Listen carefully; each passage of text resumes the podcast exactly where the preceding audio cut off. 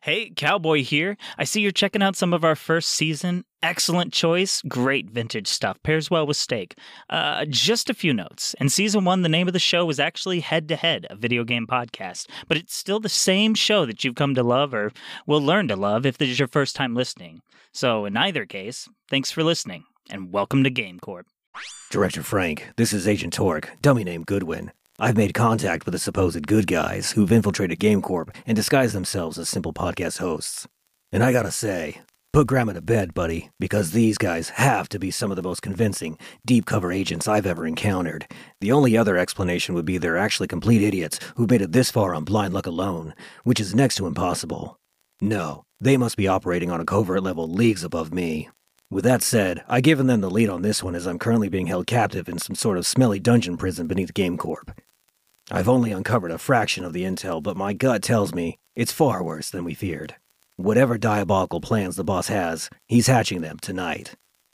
So, I've given these podcasters the Game Shark and instructed them to find the main terminal at the heart of this labyrinth. Hopefully, then we can shed some light on what's really happening here at GameCorp and how we can stop it.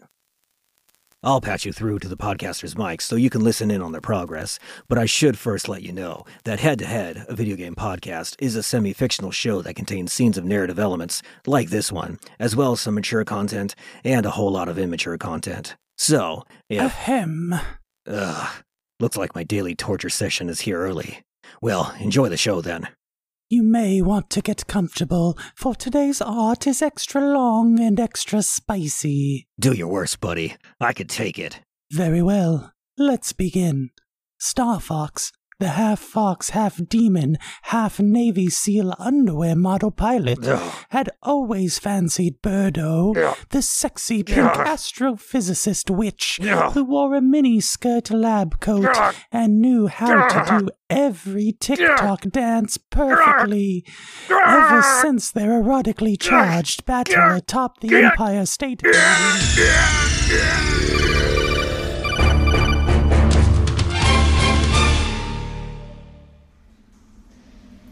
Did you guys hear that?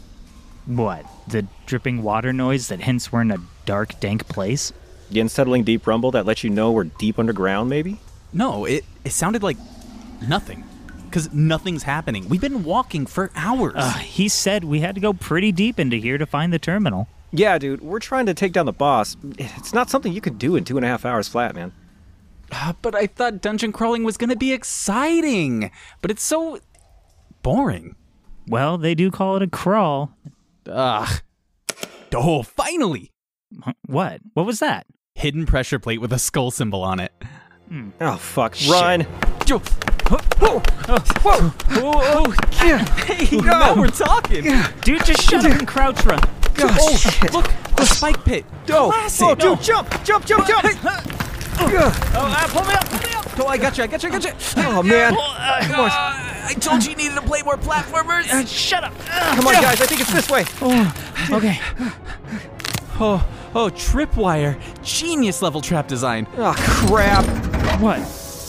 Oh, God. Whoa! Oh, it's snakes. No, no, no, run! Again! Oh man, snakes! I love snakes. No, JB, don't try to pat them. Run! Can I just have one? I've always wanted to rescue. No, get rid of them! Sorry, Sergeant Slithers. It just wasn't meant to be. Okay. Well, uh, at least the snakes aren't chasing us. I mean, that's good, right? Oh, man. Fuck. Oh, what now? Hmm. Arrow trap, pit of spikes, killer snakes. Yep. I guess as far as classic dungeons go, that just leaves the boulder. Boulder? What? Yeah, that thing rolling down the tunnel at us. Oh, damn it. Run. Run. Run! Run! Look, look, look, a crawl space! Duck it in there! Yeah. Okay. Wait, guys, wait for me. No, J- JB, dive! Dive!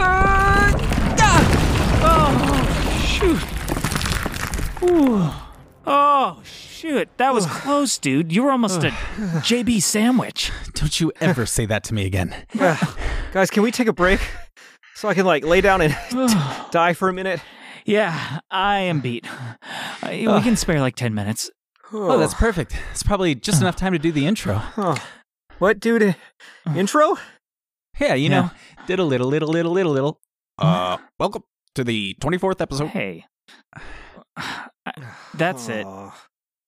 JB's got the dreaded cave madness. yeah. Um, should you put him down or do you want me to do it? Dude, we, we can't do the podcast. We have nothing to record with. Okay, weird you'd say that because we're actually recording right now. What? We are? Oh, yeah, I stitched the microphones into the adventure packs I made you. You what the you fanny did? packs? Of course I did. I've been hiding mics everywhere in GameCorp. How do you guys think I get all the recordings of all that stuff that happens outside of our office? I, I don't know, man. I thought it was through the magic of fucking editing. Nope, just the simple magic of planting tiny spy mics on fellow employees and bribing Luke to hack the intercom systems into an NSA level eavesdropping tool. Cool, huh? Yeah, kind of not cool, I mean. Wait a minute. Is this why sometimes you seem to know like random things for no reason at all? Sure, we could tie that into it. Uh, fine. So, what? We record the podcast and try to take down the boss at the same time? Sure, I, I figured we could do a little walk and talk episode like West Wing or something. We save Goodwin or Torque or whatever, secretly ruin the boss's promotion, record the whole thing as an episode, and keep our jobs in the process. It's a win win win win, baby. Huh. Hmm.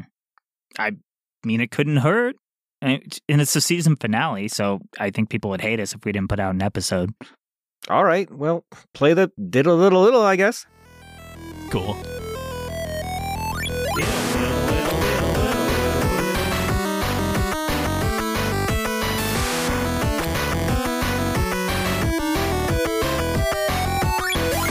Welcome to the 24th episode of Head to Head, a video game broadcast brought to you from a fucking cave. I don't know if you guys have been listening, but or are currently listening, but we are in a cave system beneath Game Corp. Well, to be fair, I think it's more of like a dungeon type vibe. I'd say labyrinth, probably. Yeah, that's fair.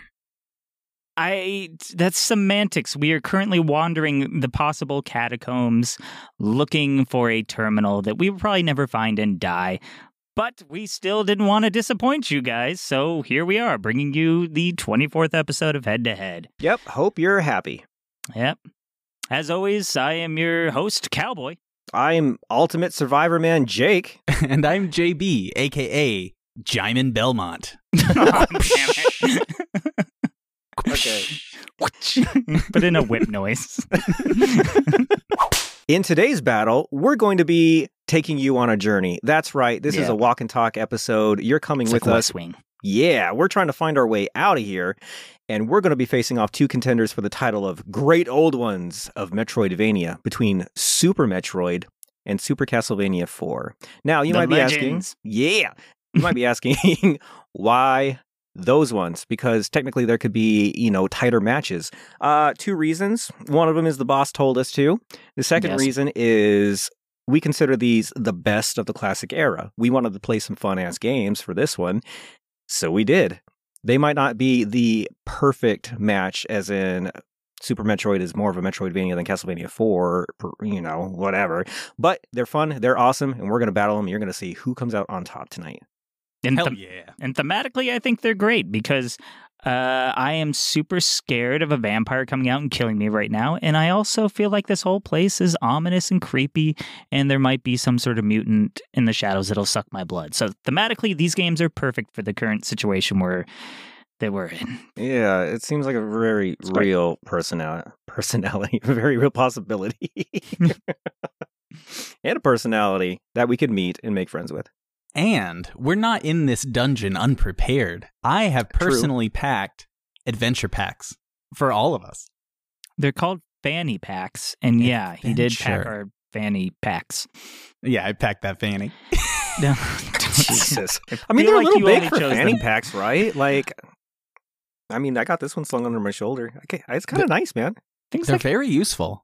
It's mine's like a blue. goddamn Barney bag, though. You got a lot of shit in here. Yeah. It's the Mary Poppins style. Well, what did you pack in them?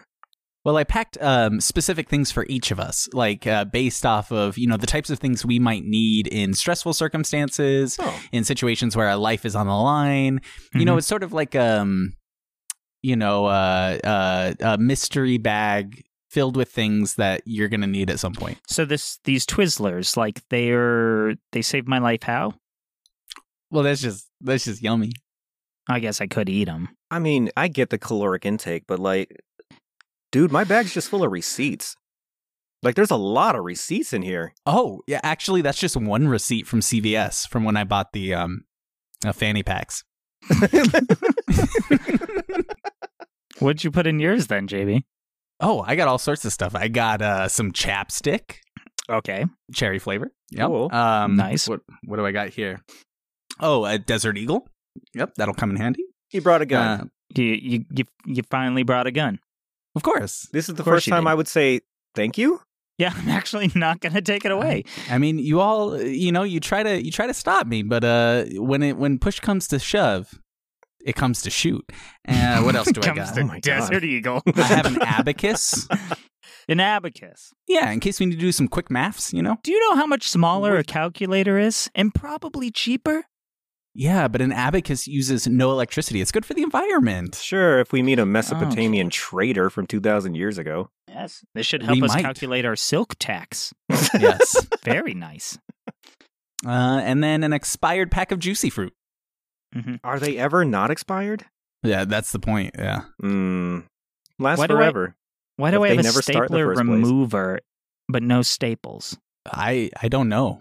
I didn't pack Oh. that. Did you pack that? I packed that. Yeah, never mind. I'm sorry. I because it looks like a little monster, and I like to put my fingers like their eyes on the top, Oh yeah. and I make them go, "Hey, I'm gonna bite you." Yeah, like a vampire. like wow. Has I anybody not done that with a staple remover? staples. Yeah, yeah. I call him Chompy. You're right. I did bring Chompy. Aw, Chompy. He's definitely not a Chekhov's gun for later. Don't look out for him. Well, this should be a fun episode, anyways. Um, not sure where we're going. Where do you guys think this tunnel leads? Well, it looks like it leads to a dead end. Oh, what? Oh, Yeah.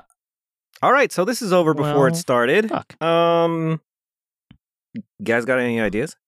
There's something behind those like hanging vines from the wall. Do you see that? It's like a s- scrawling, like a scribbling. Jake, move those vines. Yeah, sure, dude. Whoa! Hey, check it out. It looks like some sort of writing. Here. Uh, did anybody bring a light? Flashlight, phones, maybe JB? something? Uh, You, you packed a light, right? Did you pack a flashlight? Any form of light source. Uh, Rocks to bang together. I'll just turn my phone on bright here. Okay, let me hold it up. Oh Yeah. yeah. I packed Jake's phone. Neat. Thanks. Okay. Hey, it looks like a bunch of writing here, and let's see. Looks like a looks like a question, dudes. So, um, like I a guess- riddle. like I don't know, man. Like, okay, so we usually have I don't know listener questions in the episode. Can we use this? I don't know. Oh yeah. Okay. Well, hey, listeners out there, this uh, round of listener questions is brought to you by nothing. We're trapped in a labyrinth, and I hope to see my family again. Cool. So, okay, so this says. So, like, of all the Nintendo characters, who do you think raps the best? Do you think Samus Oh. does like an old school beat like Beastie Boys? Do you know Falco sounds like he was on a Columbia Records doing Wu Tang shit kind of stuff? And Kirby probably does mumble stuff. I'm not into that, but it's got its place, I guess. Metroid Mike. How did What? Metroid Mike get down here? Wait, that's a Metroid Mike question? That sounded like a Metroid Mike question. I Holy swear to. God, I was list- I was reading it and it sounded like Metroid Mike. Has he been down here this entire time? Is he trapped in the dungeon? He has always seemed very sphinx sphinxious to me. So it would make sense he'd be Sphinx- writing riddles. Sphinxy. Sphinx. Sphinxy Sphinxy. Mike. Metroid Sphinxy. Sphinxy Met- Oh my God, Metroid Mike. What does it mean? what does All right. it mean? I mean, All we right, have so- nothing. We have nothing better to do. Should we just answer this? You kidding? We answer this riddle and we're out of here. It's the Sphinx's question. I'm ready. Okay. Well, I mean, what do you guys think? Who in Nintendo raps the best? I'm I'm gonna go last because I'm gonna be the one to crack it. So you guys go ahead. Okay. Uh, I'm thinking. All right. I'm just gonna eat some juicy fruit while you think. All right. That's already out of flavor. This fucking sucks. Okay, so who raps the best in Nintendo? I mean, Link? Nah. Oh, I mean, he maybe beatboxes. Link could beatbox. Link could fucking beatbox, couldn't he? Yeah, Hut, Link hut, seems like a hi. hype man on the Hut, back of the track. Yeah. Yeah. he's the hype man. He's he does the brr, brr, yeah Link because he slides just in with does the sound like yeah Link slides in with the skirt skirt. As, yeah. As Kirby's like, I like to eat the guys, yeah. I like to eat them up, yeah. Yeah, I like the to kick. I like I to like the cake. kick. Get out the limelight. I'm that Kirby, right? I stomp your ass with my cutter, right? Skirt skirt. I'm feeling it, dude. Ever since that Kirby Snoop Dogg collaboration that I saw on YouTube, which I'm sure is totally valid and actually happened, I've been waiting for that rap album to drop. Oh, absolutely. You guys know what I'm talking about? I actually the Kirby do. and Snoop. Yeah. yes. Drop it like it's hot and Kirby's um theme. Well, it's the stage theme from Smash from Melee. Yeah, drop it.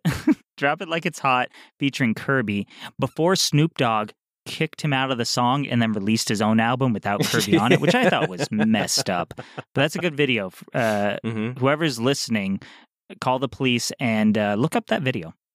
Yeah, and tell them where we are, please, and tell, Tell my wife I game. love her. Oh wait, if we make it out alive, this'll we're our well. I don't know what'll happen. I'm fully expecting this to be an Look up the video. investigation discovery episode. Like they, Ooh. they're gonna. Hey, I'm on Discovery, everybody. Hi, mom. Nice. Hey, mom. All right, so who in Nintendo's the best fucking rapper? All right, so we have Link as the hype man. So we know, according to Metroid Mike, that Kirby mumble raps. Uh, You know, something else I just thought about with Link is he's in the Crypt of the Necrodancer port to the Switch. right, So, I mean, he's in a music based game already, which, and he does play a mean ocarina. yep, adds to his cred. Um, I think along the same vein, Yoshi. Yoshi. Okay. Yeah, Yoshi is able to do a lot of different things, right? We talked about how Link could beatbox. Yoshi can beatbox if he takes the yellow. You know, he's doing the bass with the yellow, the fireball. He's oh, he can spit hot fire, dude. Yep, he spits hot Oh, fire all the time. And then he goes Yoshi. You know, he does that voice he does, and Sure, then yeah. that's that's sort of like a DJ Khaled He's the DJ Khaled of, of rap. of rap of Nintendo rap. Wait, no, Nintendo DJ rap. Khaled is the DJ Khaled of rap. He's the DJ Khaled of Nintendo. Yeah, yeah, yeah. Yeah, yeah, there we go. So I think that's uh that's where I would go is is Yoshi. Interesting. But not as interesting as the correct answer. The best rapper of all time in video games is Parappa the Rapper. I mean, it's in the name. His name is The Rapper. He's He not spits hot Nintendo. fire. Yeah, he's not Nintendo though.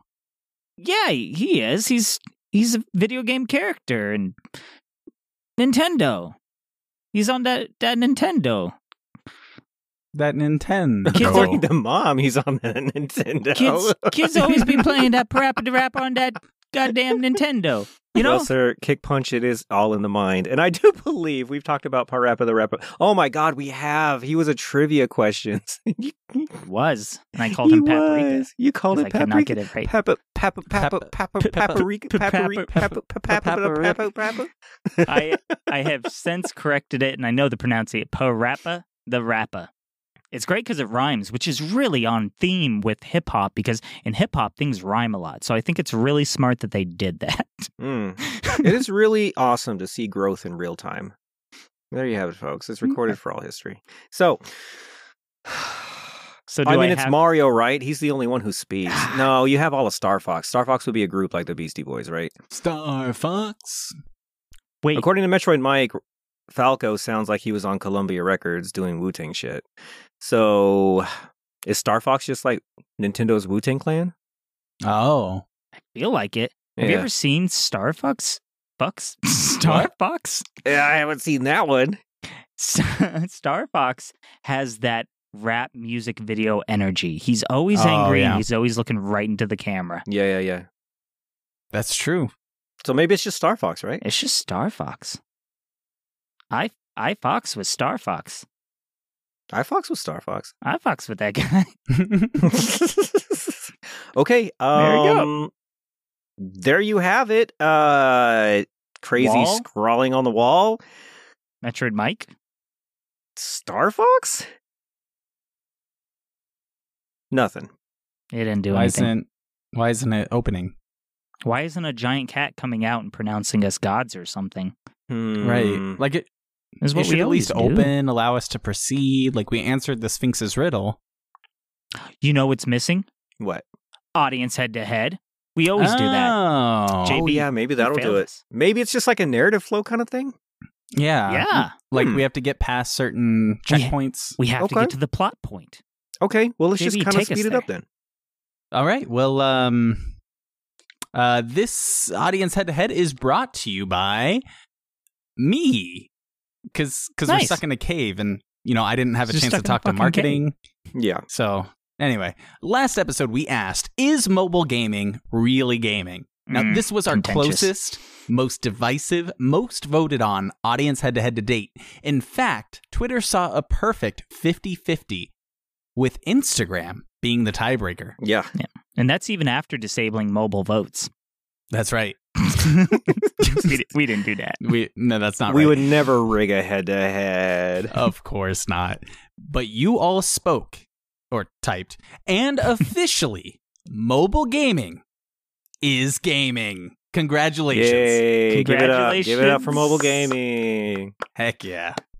I mean, I I, would agree. agree. It That- is. It just is. Do you how? Do you know how much Pokemon Go I was playing before we got stuck in here?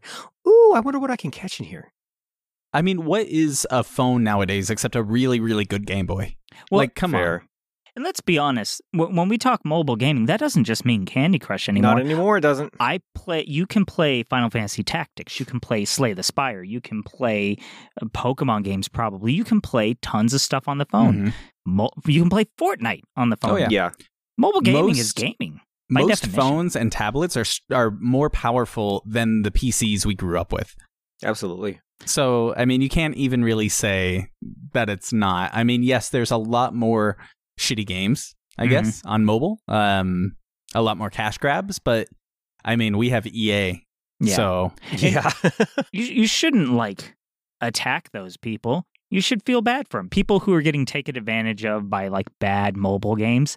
You shouldn't be like, "Oh, you're not a real gamer." You should like pity them and want to help them and get them into good games that don't destroy the environment. But I also want to say like gatekeeping is terrible in gaming. It I'm sure I- I'm glad this won how it did. I'm glad people are now saying everything gaming is gaming. mhm. So kudos to you, Franks. I appreciate you.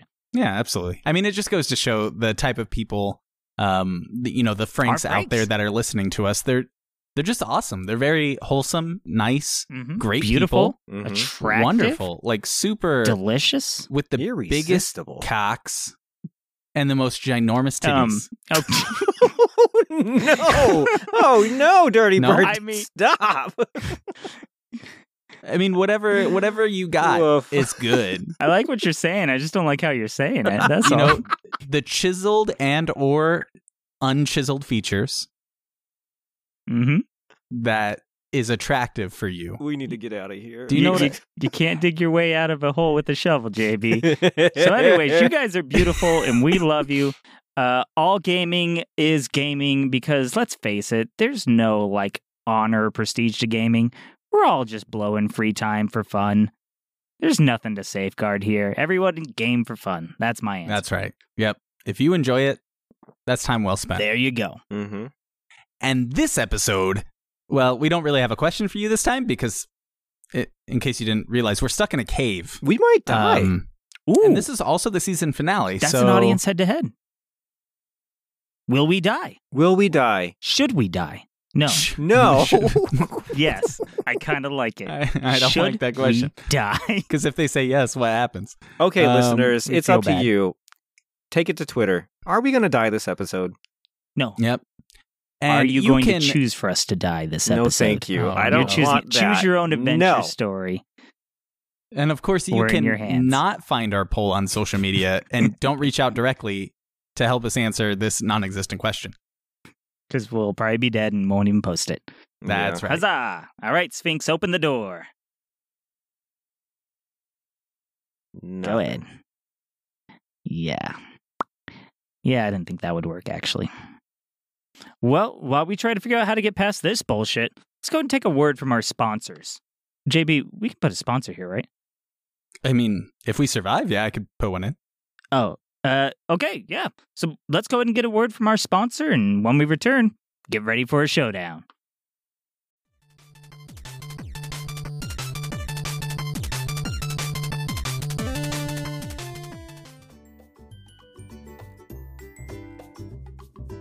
Head to Head Video Game Podcast is brought to you by you, dear listener. Seriously, we've made it all the way to the season finale. Isn't that crazy? And we couldn't have done this without the motivation we get from all of you out there tuning in each and every episode to take this wild journey with us.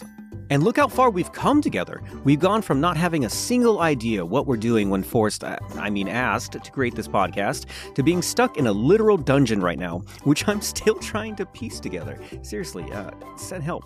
Also, out of nowhere, we have a supportive audience that has sent in listener questions, created art, you'll be seeing that soon, and listens. You actually listen, and that's wild. Seriously, thank you for all the support we've received.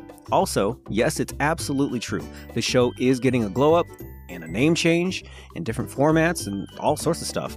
Don't worry though, it's still going to be the same crazy podcast, just more. I hope you're as excited as we are about season 2, which will be coming after a holiday break. Also, yeah, we're still going to release stuff over the break, so no worries there. From all of us at GameCorp, thank you. Now, let's see if we actually survive to the end of the episode so all this comes true.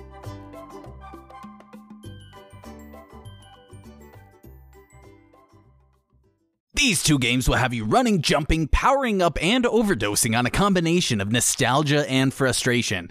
Castlevania and Metroid are two powerhouse series spawning their own genre, Metroidvania. But which will reign supreme as the great old one of Metroidvanias in this episode's head to head showdown?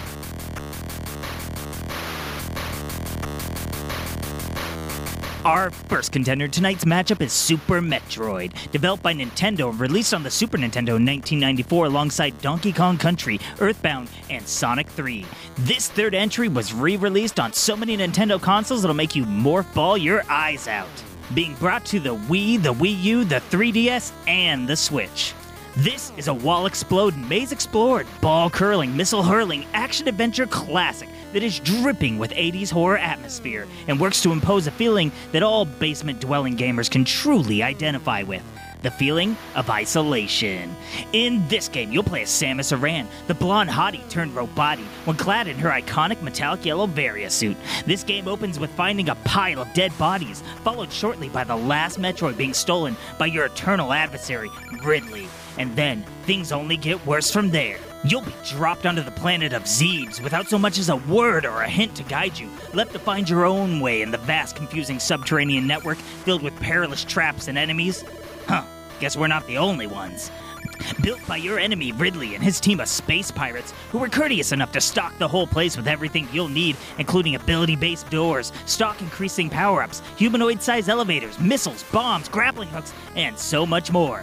Yet, Ominous music and spooky vibes await these tunnels as you fight your way through creepy odd aliens and massive reptilian bosses. And if you want to get the feeling for the core gameplay, just rewind this recording 20 seconds, because yep, the backtracking is back and tedious as ever. And if you want to get the feeling for the core gameplay, just psych. Haha, got you. Backtracking joke. All right, my space pirates, let's go ahead and talk about Super Metroid, the third entry in the titular series. Uh, those not familiar with Super Metroid, uh, it's categorized as an action exploration game that is. It's open ended. You're dropped in basically this open game world. Nowhere to go. You figure it out. You figure out the puzzles. You progress. You get power ups. Eventually, you fight boss after boss, get more powerful, more powerful, and make it to the end. And let's go ahead and start off with what Super Metroid does well. Usually here I'd flip a coin, but I don't have one. So let's flip a rock. Um, you guys call jagged or pointy? Jagged. Okay. Hey, jagged. All right, cowboy, take it away. All right, what Metroid did good? Well, I want to start by saying I have not played either game in either series. So this was a really cool battle for me because I got to experience a, a well hailed series um, that everybody loves for the first time. And I myself, if anybody doesn't know, I am not a nostalgist. I, I have no rose tinted glasses for any games. I, I don't hold them in high regards. And so I played Metroid, one of the oldest and most revered games. And I fucking love this game. I love this game. Oh my God, so seriously? much. It's so hey, good. that makes me I so just- happy.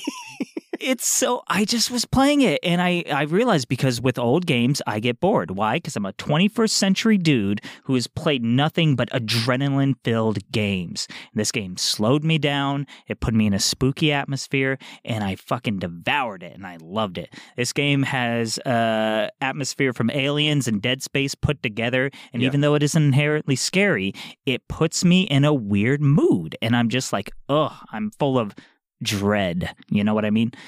um, Wink. you can't see it, but I winked and I finger gunned. Silent finger guns.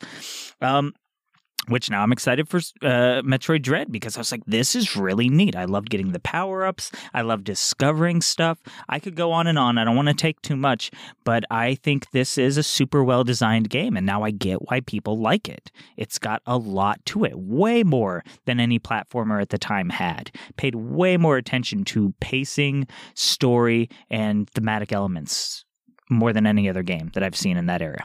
So that's my love. I completely agree. Um, Hey! So similar to Cowboy, I had never played a Metroid or a Castlevania, and this isn't hundred percent true because when I first got my, I think it was the 3DS when that first came out, it came with a demo of the Metroid game on the 3DS. So I played the demo for Mm-hmm. like ten minutes, maybe. Completely different game um, in that ten minute demo, but Yeah. Um, so this was like my first foray. I've heard a lot of good things about both Metroid and Castlevania, so I had kind of high expectations going into it. Um, but I knew, like, from Metroidvanias, like, I knew what the genre was. There's a lot of backtracking. There's a, Mhm. a lot of non-linear sort of uh, game mechanics, and and I despise those. So I was hesitant but hopeful, Hmm. and I did enjoy this game f- for a while. Um, It was, but it was really good. put that butt on it. I know, I know. I do have some negatives to say about it, but right now we're talking about what it does well, and I, I think you hit the nail on the head. It's the depth, Mhm. the depth that this game is able to eke out on on a Super Nintendo. Like the world felt cohesive.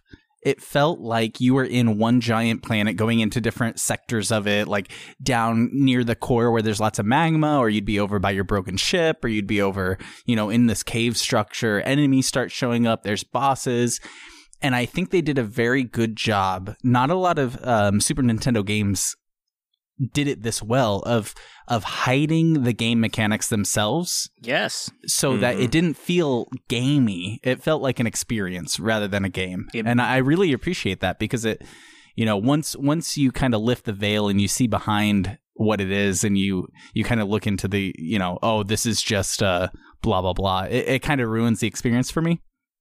So I really appreciated what they did and I, I mean the the yeah, just the depth, everything. There were so many power ups, so many types of enemies, so many bosses, and it just it felt good.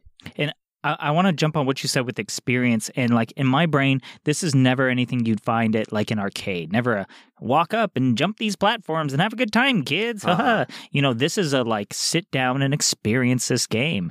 And a lot of games back then, like the Aladdin games, a lot of those platformers from the Super Nintendo era, are stuff you could find in arcade. They're just kind of like, it's a game. Just jump in, go through the side scroll, and beat it. This was not. And I love that. Mm-hmm, mm-hmm. This is one of the first uh, examples of the immersive experience, right? Mhm. So, especially being released in 1994, I believe. Yeah, 1994. Uh, you're absolutely right. Back then, it was side scrollers, action platformers, things like that. You could kind of get yourself immersed in early JRPGs at the time, but you're really just staring at isometric men doing turn-based combat, things like that. Walking around maps, it, you have to use your imagination a lot to really like dive into there. But Super Metroid did something special. This was the first time a lot of people really got to experience a world and not just not just not just a top-down world. They experienced a world the same way a lot of like 3D, you know, open world RPGs do nowadays. Exactly. You get That's what, exactly what I was thinking. It was Yeah. like the precursor to open world games. Yes, you get the feeling from that with Super Metroid.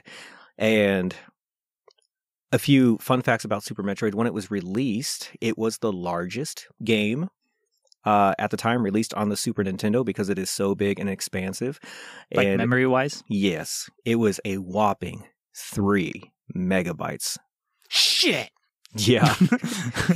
that was big back then. Isn't though. that wild? Yeah, that was big for back then. Yeah. So this game was, yeah, the biggest game, like literally released on the Super Nintendo when it did release. And it was a huge passion project for the devs also. So it's kind of a fun thing here. Uh, one game tonight was a hell yeah party game. This game's awesome. Let's fucking release it and woo time. And the other game was an uphill battle with a dev or with a publisher uh, constantly saying too much we're going to cancel you we're going to cancel you we're going to cancel you but the dev team behind it was so passionate and, and they believed in their game so much that they kept pushing and kept pushing to get it out and that's super metroid we almost Mm. lost super metroid three times in its development Wow. nintendo didn't believe in metroid at the time which is wild right and now it's one of you know it's it, it makes the top 100 list every single time and it's usually in the top 10 right every single Sure. time especially being as old as it is Yeah, I mean, it was trying something new and trying something different, and it had very lofty goals. I mean, when you compare it to like similar-ish games that came before, like Ghouls and Goblins or whatever, Mhm. and the um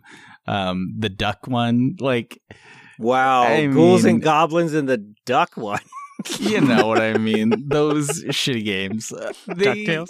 Ducktales. Thank you. ghosts and goblins and ducktales jesus yeah they i mean it was this isn't a whole different like this is in the stratosphere compared to those games so yeah I, I i can imagine like the amount of time the amount of money invested they probably and gaming back then was very very niche compared to what it is now yes i'm sure nintendo was looking at it like there's no way we make our money back on this Right. it Um, was dangerous to make yeah, a game yeah. like that.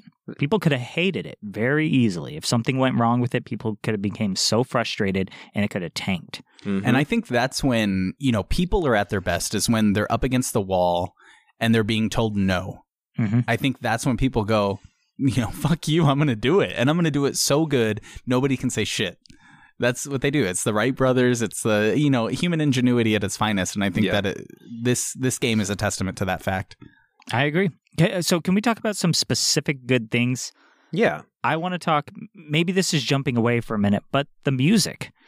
Um, the music in this is so good. It is broody and eerie and mystical at times. It really Mhm. does. It does bring you into it. They did an excellent job creating atmosphere Mhm. with music in this game. That's that's where my thought is. It's for me the music was more of an atmosphere than anything else. Yes. Um, it was good. I mean, it wasn't jarring, but it also didn't stick out to me. It was very much like a, in the same vein as like a movie score to Yeah. me, where a really good movie score just uh, accents things beautifully and enhances the experience. And I think that's where where this went. Well, and I want to say, I feel like they figured out some stuff early because games of the future create mood through music. But back in Mhm. the day, S- Super Nintendo games would just be like, "Brum, brum, ba, da, brum, brum, brum, ba, ba. You're just just play like the throw a- fucking level. Fuck Yeah. you. like, You're like, They right. didn't care. Like, just put beep spoops. Yeah, you're right, dude. Yeah, They didn't um, give a shit. it was it was a whole lot of create happy atmosphere, create Yeah. spooky atmosphere. There you go. Have fun, kids. You're right. But this one. Yep. Mhm. Yeah, but this one like wanted to create a mood, and half the time I didn't notice the music. But I, I'll, I'll admit, and JB, uh, Jake, maybe even you'll be with me on this. There was a band called the Mini Bosses Yep. that Yep. just cemented this music in my mind. And I, I'm going to take a moment to give a quick shout out. If you guys love video game music, Frank, go look up the mini bosses and look up their track for Castlevania and put it on. It's like 13 minutes long and you will love it. It is the essence of what this music probably sounded like to us back then, but it's so eerie and atmospherical and it makes you feel things and it's got highs and lows. It is just not, you know, DuckTales, a woo woo. like it's Which It's is a banger. I Which mean, is also yeah, very you, know, yeah, you can't knock DuckTales opening theme. The highs and the lows of DuckTales are pretty close, but not enough. Yeah.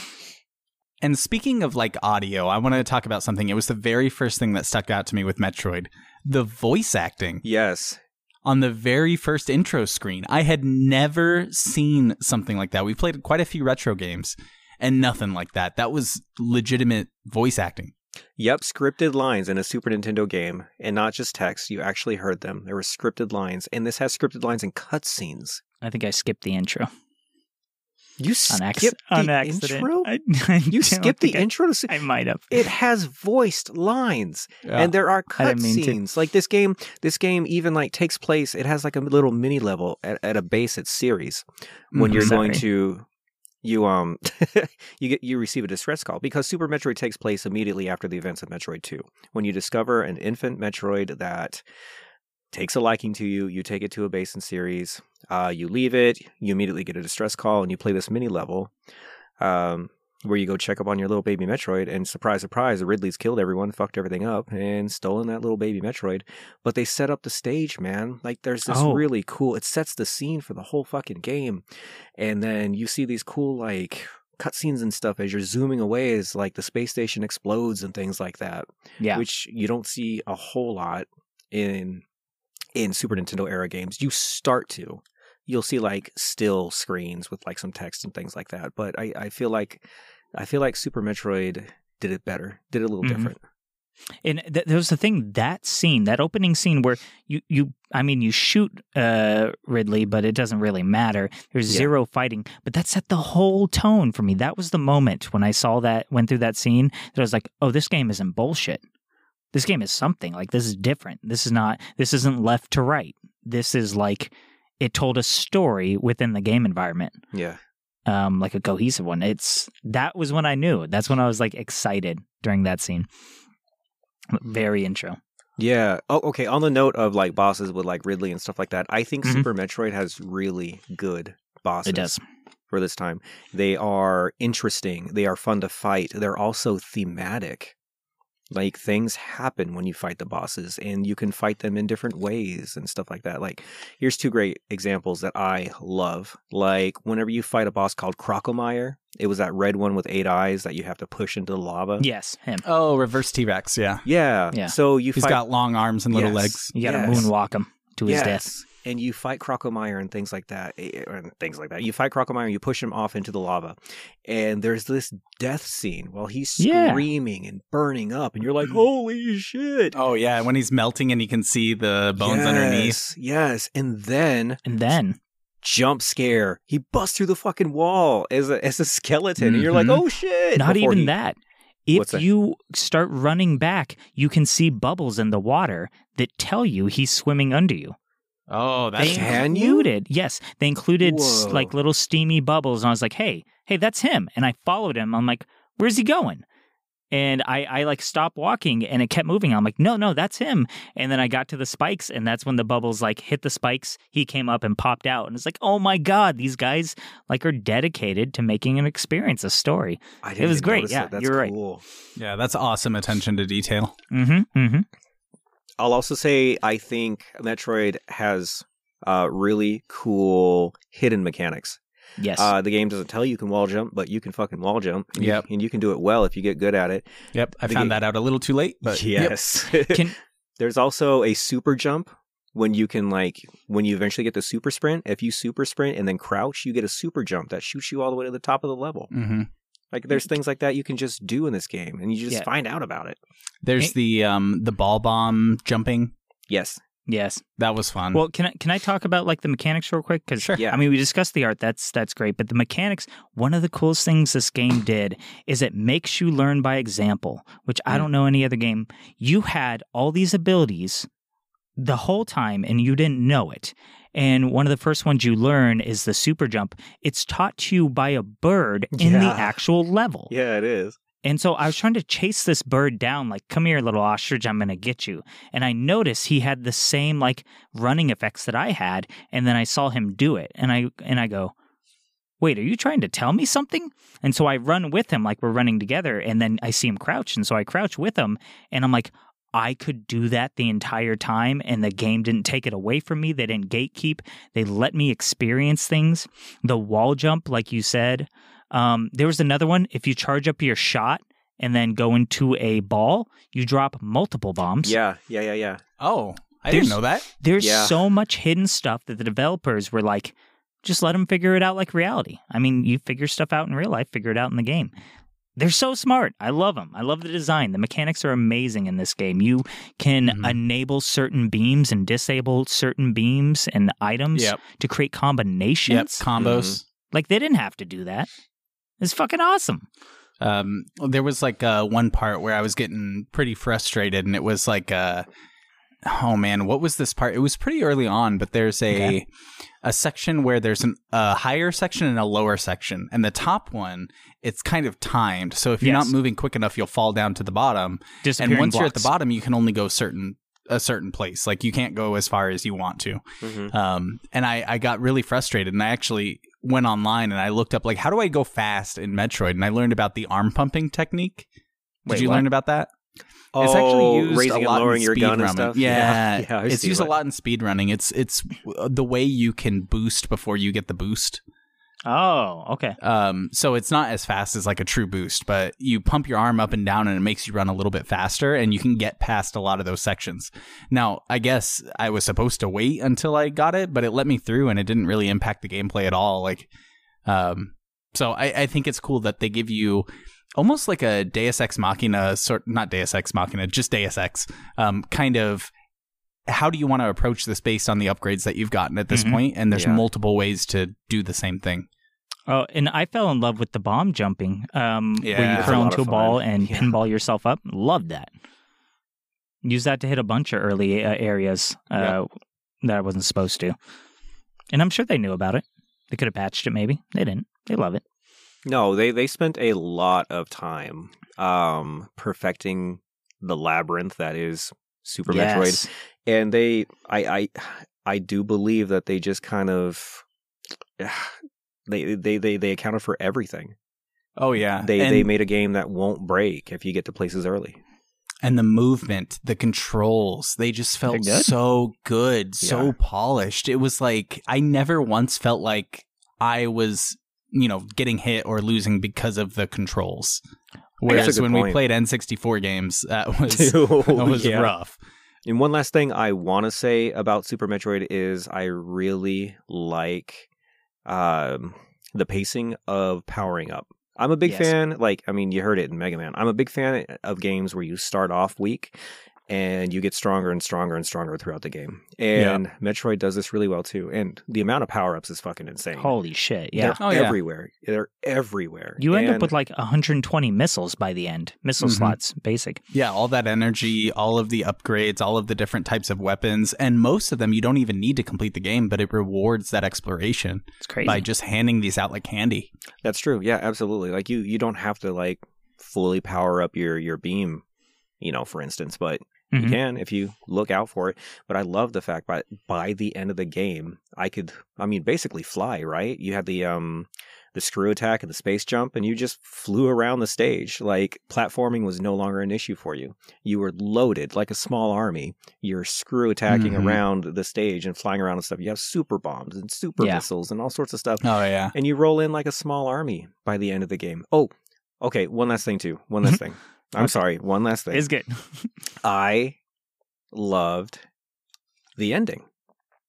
I loved it was very sim it was very cinematic and I, I. I'm not going to spoil it but um, there's actually a little Good. bit of it's good there's actually a little bit of, of character development there Yeah, You- some you- feel good moments. there's some feel good moments the Well, boss battle kind of. Yeah I guess feel good then feel bad. true and um like it ends at this the, the climax is crazy at the end of this game Mhm. and then again you run away everything explodes in super metroid so you run away Yeah. everything explodes again but um oh, speaking of everything exploding, um, it does turn out that this one also you can save the animals. They did that in previous Metroids, and they kept it going for Super. So Nice. if you're a save the animal type person, there's a when you're leaving. So at the very, very end, at the climax, when you're leaving and everything's exploding, if you take a, a little pathway on your way out, you can actually save like uh un uncage, I guess, a bunch of animals. And when you fly out on your ship and the entire world explodes, you see the animals kind of fly off in the Ah. distance. So oh that's cool that's like so And it's the save the animals ending. but that means you do get the option to murder them. If, by well, not, saving them, save sure. them. Yeah, Well, you can go and like stare at them and then walk away without helping them. you definitely could do that. See, that's awesome. I love that they give you options. Um, and then I guess my last point here uh, is I really, really liked the fact that they had a mini map Yes, And a regular map? God. and you could unlock all of the map. So like you go to like this little thing, put your arm in, you unlock the map. that you map can was see my where you can go. Jesus. That is just genius. I love maps. Games like this need a map. Yes, Mhm. absolutely. need a map. All right, all right. So much good. Piled on, caked on. It's like icing. Let's talk about the bad. Um, Jake, tear it to shreds. Ooh, I get to start off. Okay. Yeah. So, uh, this game can be frustrating as fuck sometimes. Mhm. Excuse my language. But this game can be absolutely frustrating. And I've played it more than once, and I still have to look things up to progress through things. And when I call it a labyrinth, I don't take that lightly. This game Yeah. is a labyrinth, even with your map. And more so, not only is it uh, sometimes very confusing to traverse areas, some paths are hidden and just completely covered up. You have to Yep. guess. You have to go into room after room and bomb and missile fucking Yes. everything to find paths through rooms. Right, You to because walk- some will open by bombs, some will open by missiles. Yes, and Like, some are not even- completely hidden. Some are just completely hidden. You Mhm. just have to jump at the wall and hope. So this is very much a game of okay, I'm in this room. Let's shoot everything. Let's jump around. Let's try to find the hidden entrance in everything. Now this can be remediated by a special power up, uh, which is the scanner, and it, it Right. reveals all things Mhm. hidden. But you don't get that for a long time. Yeah. yeah. That's not something. That's not an early game item. That's after you beat your head against the wall over and over and over to get to that point. So Super Metroid can be a very frustrating experience, especially if you're not willing to look up what to do next. Right. Metroid might be the progenitor of the how the fuck was I supposed to know that Exactly. type of Yes. design? like, you know, that's that's what That's I hear a lot of people complain about. That's 100% fair for Super Metroid. Yeah, they were, and they tried. I mean, to be fair, they tried to teach you certain things. Like there was um, areas where you had to go and you had to bomb um, as a ball to get through certain spots, and when you bombed, it popped you up into a hidden compartment, and you're like, Yeah. oh. Okay, so now I know there's all these hidden compartments everywhere, and it's like, do I want to spend the time looking for them? No, I don't. Nope. I don't want to Yeah. do it. Um, yeah, I, I completely agree. There's And- just too too many secrets. And I, I can tell you that uh, a few times, and I felt dirty and guilty for using the walkthrough, but I was like, I gotta, I gotta get through this game. I gotta do it, and I don't know what I'm doing. And I looked up the walkthroughs, and I'm looking at this guy. I'm like, dude, I don't know where the fuck you are. I don't know what you're doing. Not Yeah. even watching a YouTube video on this. I was like, I, I don't know what's going on, dude. Open your map so I can see where you are. Like, Mhm. I was lost with help, with guides, with a map online open and a PDF. And I was still like, what the fuck am I doing? Where am I going? How do I do that technique? It was a technique where you do the run, hit down to charge, and instead of jumping up, you can jump left.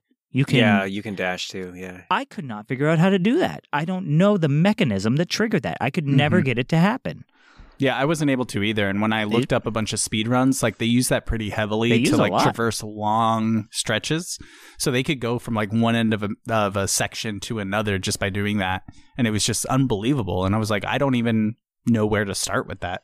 Yeah. So m- my beef here could be that it's a bit um they fucking leave you out to the sharks. They're like they they really just kind of throw you in it and for some uh, people Yep. that detracts. They don't they won't like it.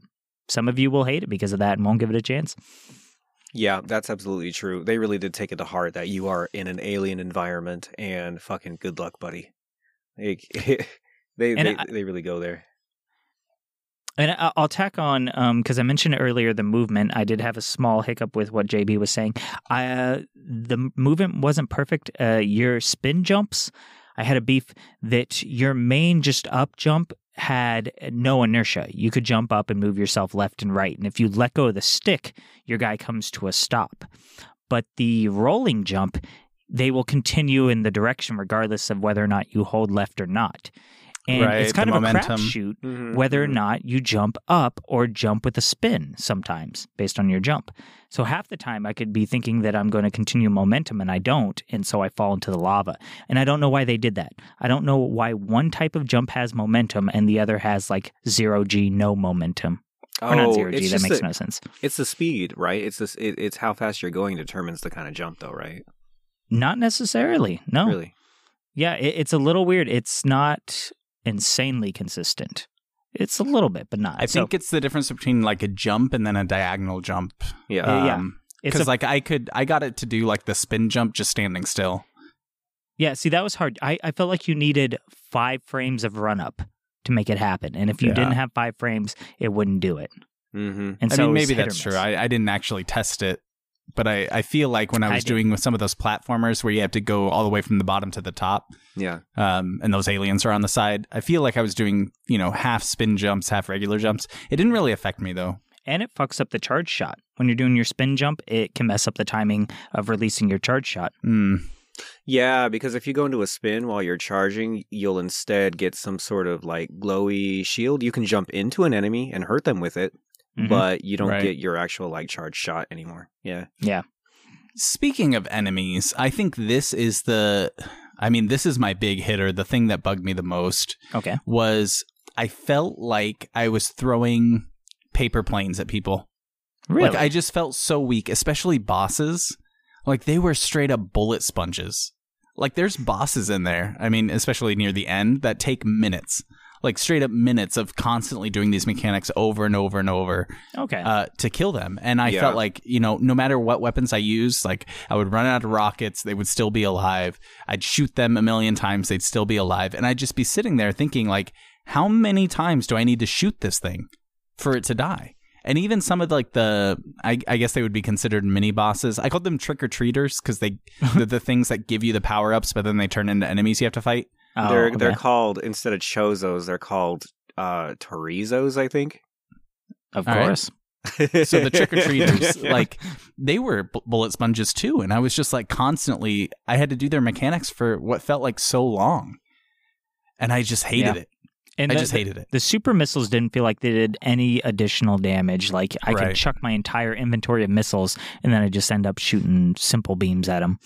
So I was like, mm, Yeah, I'd be doing charge shots, triple Everything. shots, the Mhm. wave ice shot. I did like the ice shots, yeah. but love the Um, shot. you know, that was really good. Once I got that, I felt a little bit better. But I, everything just took so long to kill, other than just the basic enemy. Yeah, that is pretty fair. I mean, I know specifically the boss I had the most trouble with was Ridley because he, he is a challenging boss, Mhm. and he took well over 120 missiles to kill. Yeesh. Like I, Ridley I- is the I- um, Red Eyes Black Dragon. yes, I collected a lot of missiles. I think I think by the end of my run, I had uh, between 130 and 150, something like that. Mhm. And um, he everyone to the face. and he, he still didn't go down. I had to like charge shot him a couple times to kill him. okay, well, I mean, is that all the bad we got? No, N- no, No? I, I got I got some more bad. Um, okay. So we talked about getting lost, and and I don't think we really really hit on that because it's not just getting lost; it's getting trapped in some circumstances.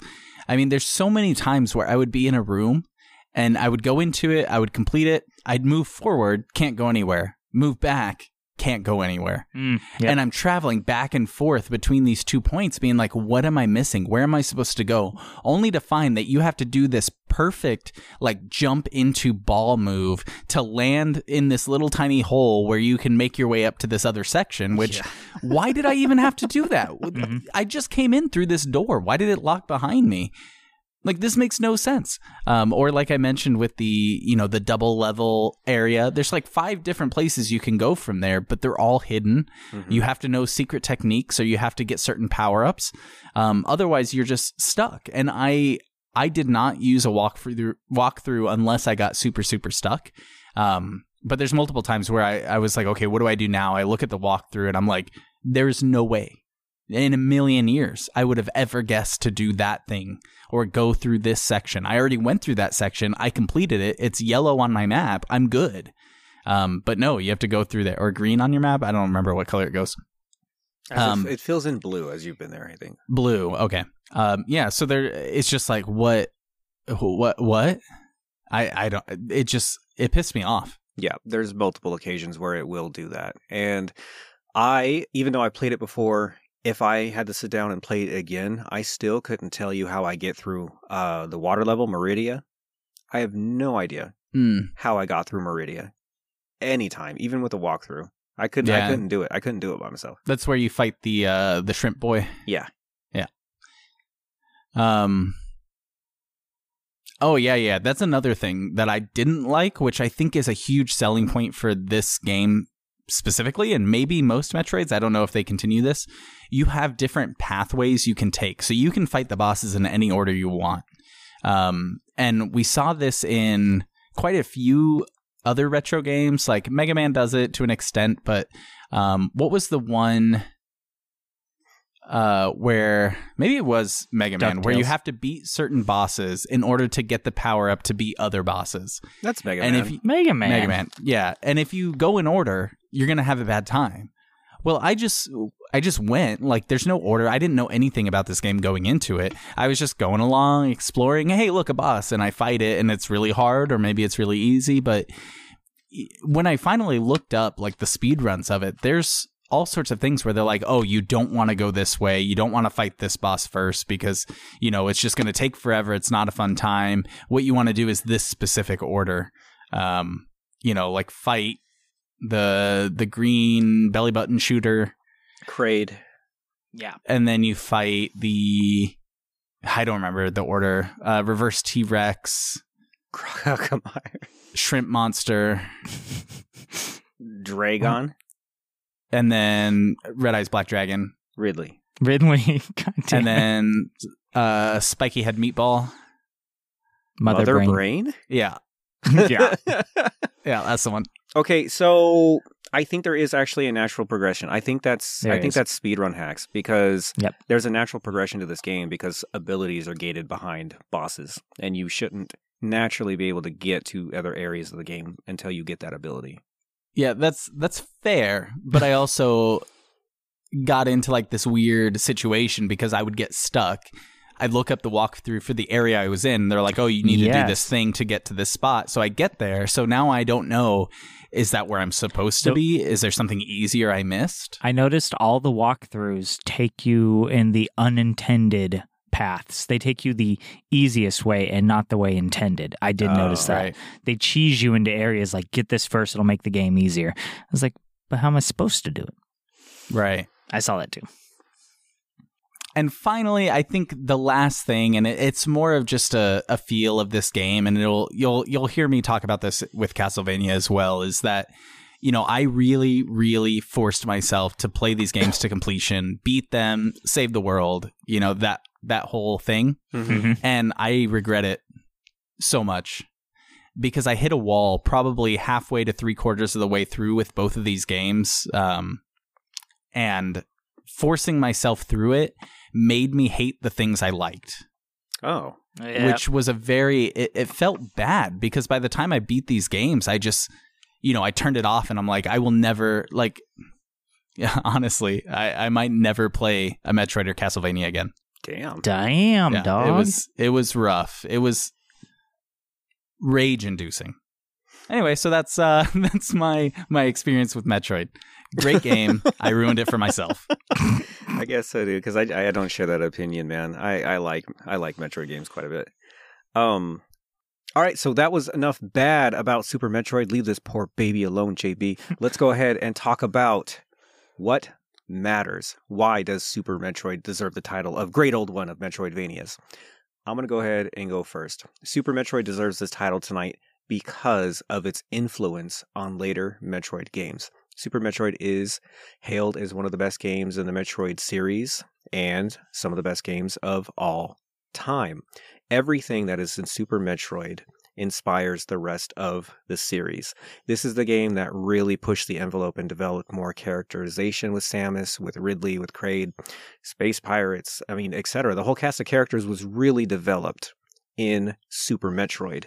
And this game was a technical masterpiece for its time. It's impressive all around and very influential to its series. I'm going to say that this game should win the title of Great Old Ones of Metroidvania because it's perfect in that middle spectrum of the series. It's not old enough that the graphics are bad and that you can only shoot in a single direction and it's not new enough that I that I hate it and it's modern. It's it's nostalgic and great on graphics and perfect. It's right in that good middle ground. And I think it has barely any flaws. It's it's it's complex enough, but yet it's simple enough. I think it's the perfect example of what Metroid can be. And so I think it, this is the greatest old one of the Metroidvanias. Metroids. Metroidvanias. That's my thought. I think Super Metroid set out to achieve a specific goal, and I think it didn't just achieve it, it went above and beyond what it was trying to do. Mm. Um, and I think it is probably the best example of what games uh, what what game making should be. Just because I don't necessarily like the genre and I, I forced myself into playing it um, past when I probably should have, that I, I, I want to stay objective here and say this is a great game on all fronts, and uh, everybody should definitely play it. It is great. It is old. It is one. Technically, it's the third. It's the third one. well, it is. It is one game. Fair enough. All right, so that was Super Metroid, one of the most bestest, beautifulest games of all time, but you will bang your head Aw. against a fucking wall trying to get through it sometimes. hmm Speaking of walls, how do we get out of here? I don't know. Maybe there's a secret lever we didn't pull. Whoa, dude, look, look, look, look, it's opening. What'd you do? Nothing. I I didn't do anything. Maybe mentioning the secret lever is the secret lever. What? Ha ha! Surprise, bitches! It's I, Inquisitor Harold! What the hell? Inquisitor Harold. Yeah, I was not expecting that. Nobody expects a surprise Inquisitor! and thus, I have caught you wandering about the company catacombs with your paltry level 3 security clearances when everyone knows full well subterranean labyrinth access requires a minimum level 7 clearance. Oh, what a devilishly delicious violation of corporate safety and standards. Oh, so much paperwork, so many consequences. I simply cannot wait. You three shall accompany me to HR Forthright, where you will spend the next several hours being severely and mercilessly written up. Oh, is it weird that I'm a little let down? Yeah, not as bad as I thought, actually. Whoa, whoa, wait. What about the mission, guys? Save the torque, save the world? Oh. Right, I'll handle this. Inquisitor, let me ask you something. Could you just let us slide maybe just like one time? Hmm. Hmm. No, Please? absolutely not. Rules are rules, you know. Uh, I'm all out of ideas, guys. All right, that's it. Damn you. Damn the rules, dude. We're going through. Just try and fucking stop us. This is crazy. Hmm, very well. Hiya! Hey, what the hell? Unfreeze him. Speaking ill of the regulations, I shall not stand for such blasphemy. He has been suspended until arbitration can be reached. Dude, not cool. You let him go or else. Hmm, or else, you say? Is it possible you are trying to invoke the office code of combat, demanding your right to remediation by alternative trial? Uh, yes, that's right. I demand, uh, whatever you just said. Oh, how serendipitously satisfactory! I'd hoped you'd say that. This shall allow me to finally indulge my incessant inner sphinx and challenge you, rabble, to a rousing round of Game Corp trivia! If you best my inquisitorial provocations, I shall permit your leave. Deal? Uh, what now? Well, I didn't know at least 10 of those words, but I'm pretty sure you said trivia. Deal. Oh, splendid, splendid. You know the rules. Let me hear your buzzers. I hear this lame brain in the prison here does that all the time. I want to hear the sounds you make when you ring in. I'm going with. And I will go with. How That's a good one. delightful. Okay, hands on your buzzers. I'm ready. Sorry, my finger slipped. In this round of trivia, you shall be answering questions about the show itself. That's right, Game Called Trivia is quite literal. I hope you've been paying attention to the show you've made in the last year. Oh, this will be easy. Question. Uh. Oh, you say that. question number one. In episode two, you called children crotch goblins and then besmirched the company goth that walks around with chalices and looks all moody. What is his name? That particular individual is named Vlad. Oh, how unfortunately correct. One point for Ooh. Cowboy. One point Well for your lives. Oh, your jobs. I don't know. Oh, anyway. Question number two. In episode three, we catch a glimpse of our magnificent boss haggling with a client named Jim about rigging game reviews.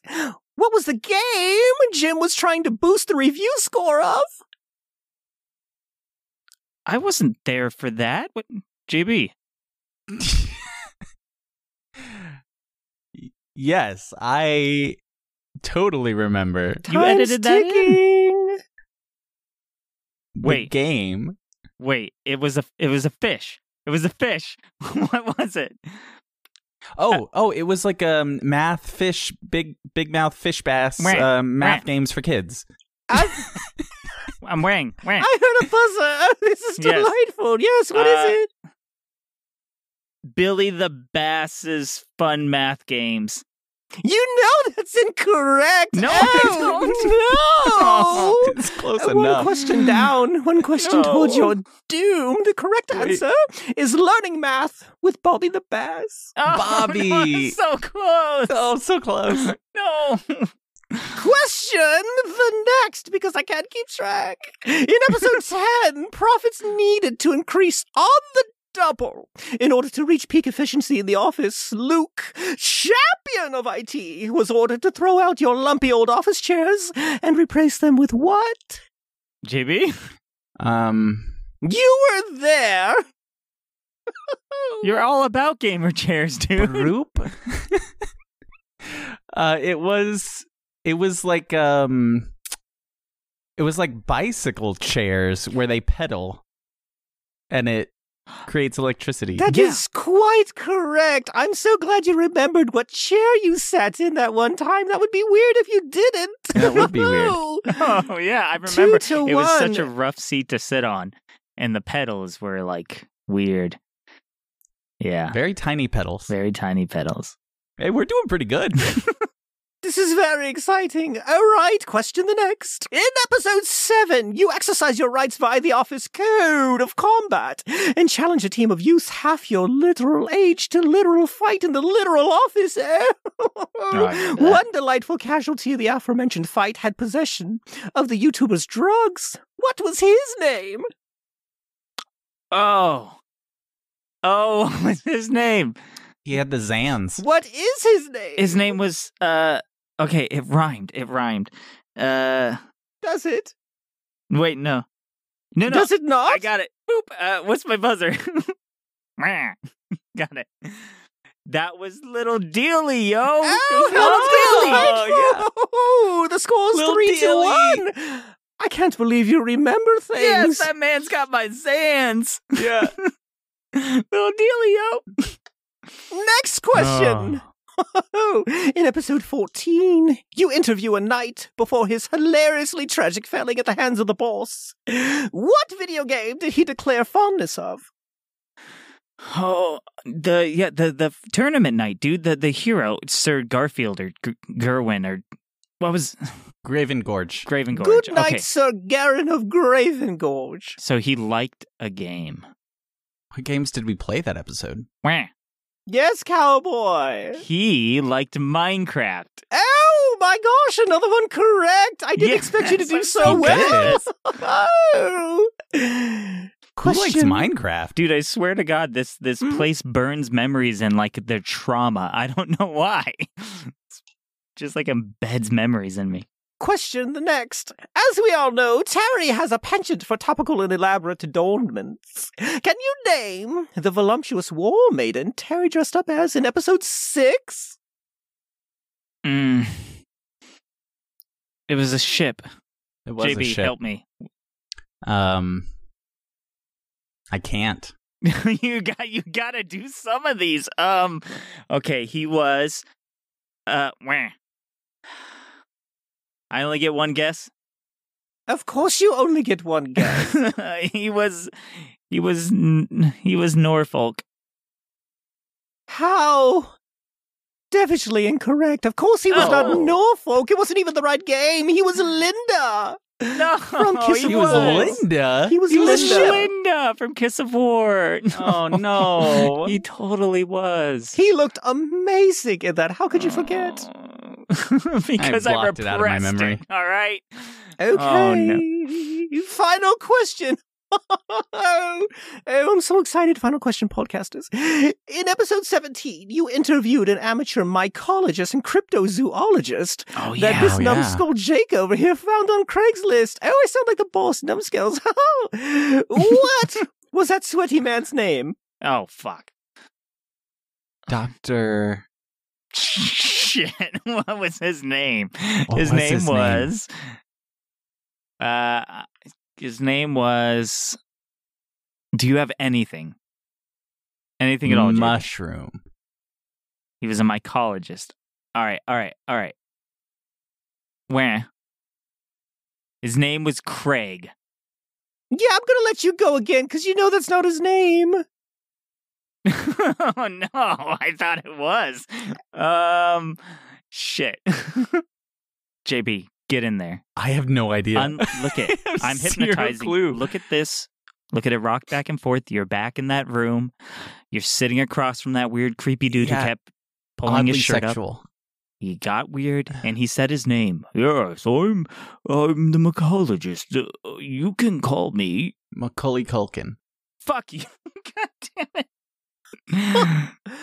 Oh, how predictable. Of course that was incorrect. How could you besmirch the name of Professor Hubert Von Von Von? oh no, that was his name. I would have- If you trapped me down here for a thousand years, I would have never gotten that name. Herbert Hubert. von Braun Braun. yes, that was Herbert his name. Von Bon Bon. Amateur mycologist and cryptozoologist extraordinaire who helped you out of that predicament. I'm pretty sure he's not a real person. Like, I think that's just some dude that signed up for the Craigslist I'm ad. pretty sure you paid him a hundred dollars We to did, come we in and help out. Anyway, anyway, tallying the final scores. Oh, how predictable! yes, it is often the most uninformed who break the most rules. You got many right, and I am so proud of you. But you did not get them all right. Mm. What? Oh no! Wait, we had to get them all right? Am I bending the rules like Darth Vader? I think I am. Pity. That's Pity. not fair. Well, boys, our parley is complete, and as I am verily victorious, you shall be marching back the way you came to submit yourselves to HR for a Oh. quite rigorous write-up process. it will be Come so on. gratifying to see Crude's signature mm. after signature scrawled out mm. on those beautiful, flawless mm. corrective action forms. Oh, Just thinking about it makes. Ah! Ow! it fucking stinks in there. Oh, holy shit, I'm free. What happened? Caught him monologuing. Classic. Wow, nice man. But like, what'd you do? He's uh he's not moving. He's at the Oh, no, no, no, no, no. So what happened was is I came up with the idea to reverse the polarity on that weird device thing he was using, therefore Uh-huh. freeing you and freezing him in the process. Whoa, I mean cool. Yeah. Well, it's- But then when I looked through my bag for something that could do something like that, all I Uh-huh, found was this hammer, you know? uh-huh. And you know me and this thing. Uh-huh. Bonk. Got him. Ah, that's awesome. Oh, that's aggravated assault. Yeah. This place kind of does have me out of touch with reality. But hey, it all worked out. Yep, what's done is done. You guys ready to get out of here and talk about our next contender, Super Castlevania 4? Definitely would like to leave the scene of the crime. Yeah. Uh take it away, cowboy. Okay.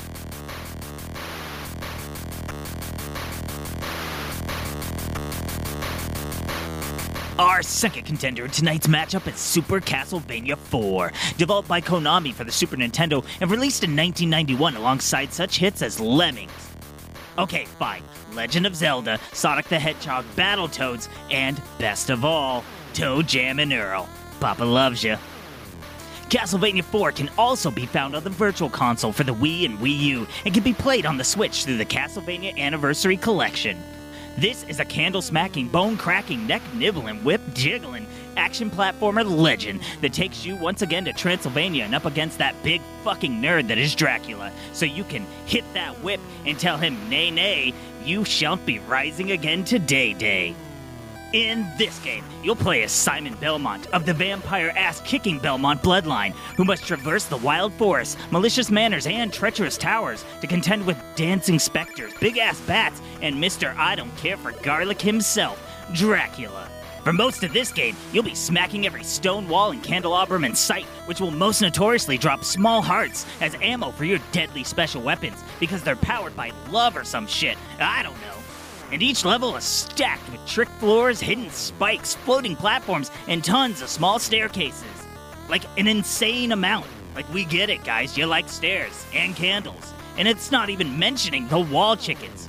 Yeah, you heard me right. Chicken. In the walls. Because steak would have been too on point. Ah. Hey All right, my teen vampire slaying heartthrobs. Let's talk about Castlevania 4 and shake off whatever the fuck that just was as we walk away from that. Those not familiar with the Castlevania series, uh, its first four ish games, most of them except for number two, and we don't talk about that one.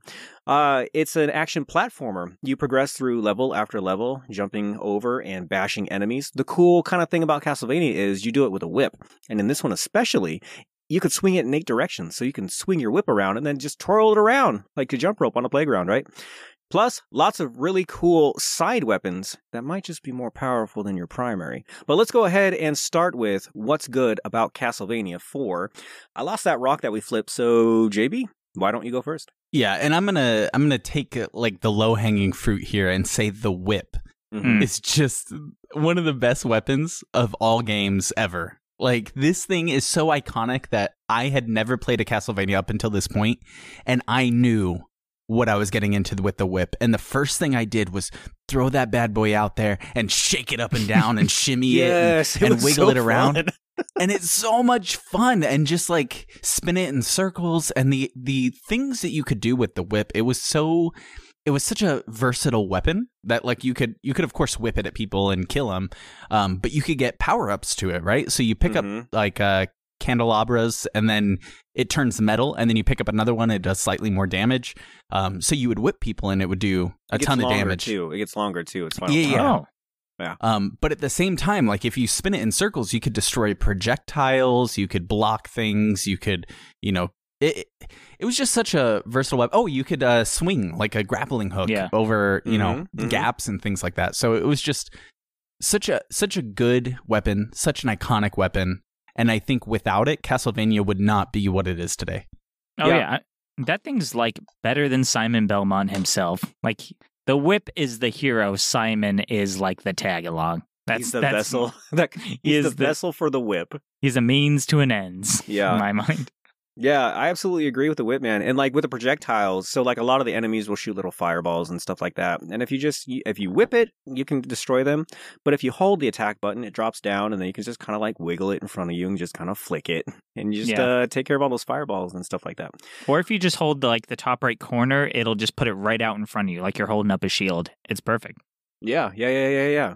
Speaking of the weapons, also, Castlevania is really known for iconic side weapons. So, you know, in proper theme to the whole game, you're traversing this castle to fight Dracula. A lot of your weapons are vampire related. You have um, holy water, you have. Well, like axes, knives. You used to have stakes. One of the games you got a stake.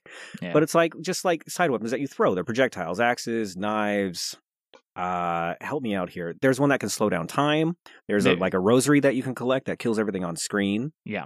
And most importantly, the boomerang. The boomerang is so powerful. Did you guys play with the boomerang on your playthrough? Yeah, that thing does Yeah. work. That Is thing it an wrecks actual shit. boomerang? It's called a I boomerang. I thought it was like a chakram or something. It's- so it's, it's- called it's called a boomerang in the um uh like in the in the item inventories whenever you like look it up they they label Oh, it as a boomerang. I thought it was a cross that he threw and just happens to come back. I think it was supposed to be like in the original because it's uh, a boomerang made out of a cross, Yeah. which would make sense because then it destroys the unholy. mhm. Yeah. And because Jesus came back. So uh, Right. that was kind of like a boomerang in itself. right right right. so uh, what's interesting about Castlevania also, like speaking of the cross slash boomerang things like that, it was one of the games in the '90s that was subject to a lot of uh, uh, censoring. It was censored Really? quite a bit. Yeah, I looked at a comparison between the Japanese in the proper Japanese style and the American style. They removed all um, imagery of crosses, anything religious figures. They dressed up statues that were a little bit naked. They Wow. Yeah. One of the big ones too is there's a surprising lack of blood in a game about vampires, right? Yeah. Yeah. Not in the Japanese one. In those levels, like in the sewer levels with all the green, goopy water that you jump over and stuff, it's supposed to be blood. Oh, That was supposed to be a giant blood Mhm. river. And in the Japanese game, it looks so cool. It looks so cool. It kind of makes sense when you look at like if you were really remember games from the 90s, Yeah. um there was a lot of like you had to put in codes to get blood, you know, like the Like in Put Mortal in the- Kombat and stuff. Mortal yeah. So I think they were very very like what's what's the word here? censored or or whatever you want to were call censor it. happy. It, yeah, that Yeah, was but- that was the that was the censorship crusade of the '90s, man. With new with new censoring standards, with protect And the the f- kids, video games cause violence, all that shit.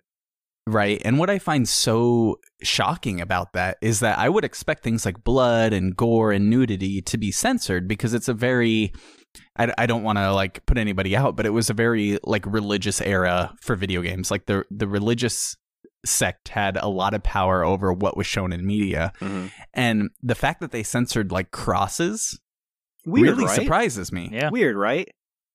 They were always. It was only supposed to, like in in Castlevania, crosses would be a symbol of power, right? If he was throwing a cross to kill demons and shit, that's empowering. I would think.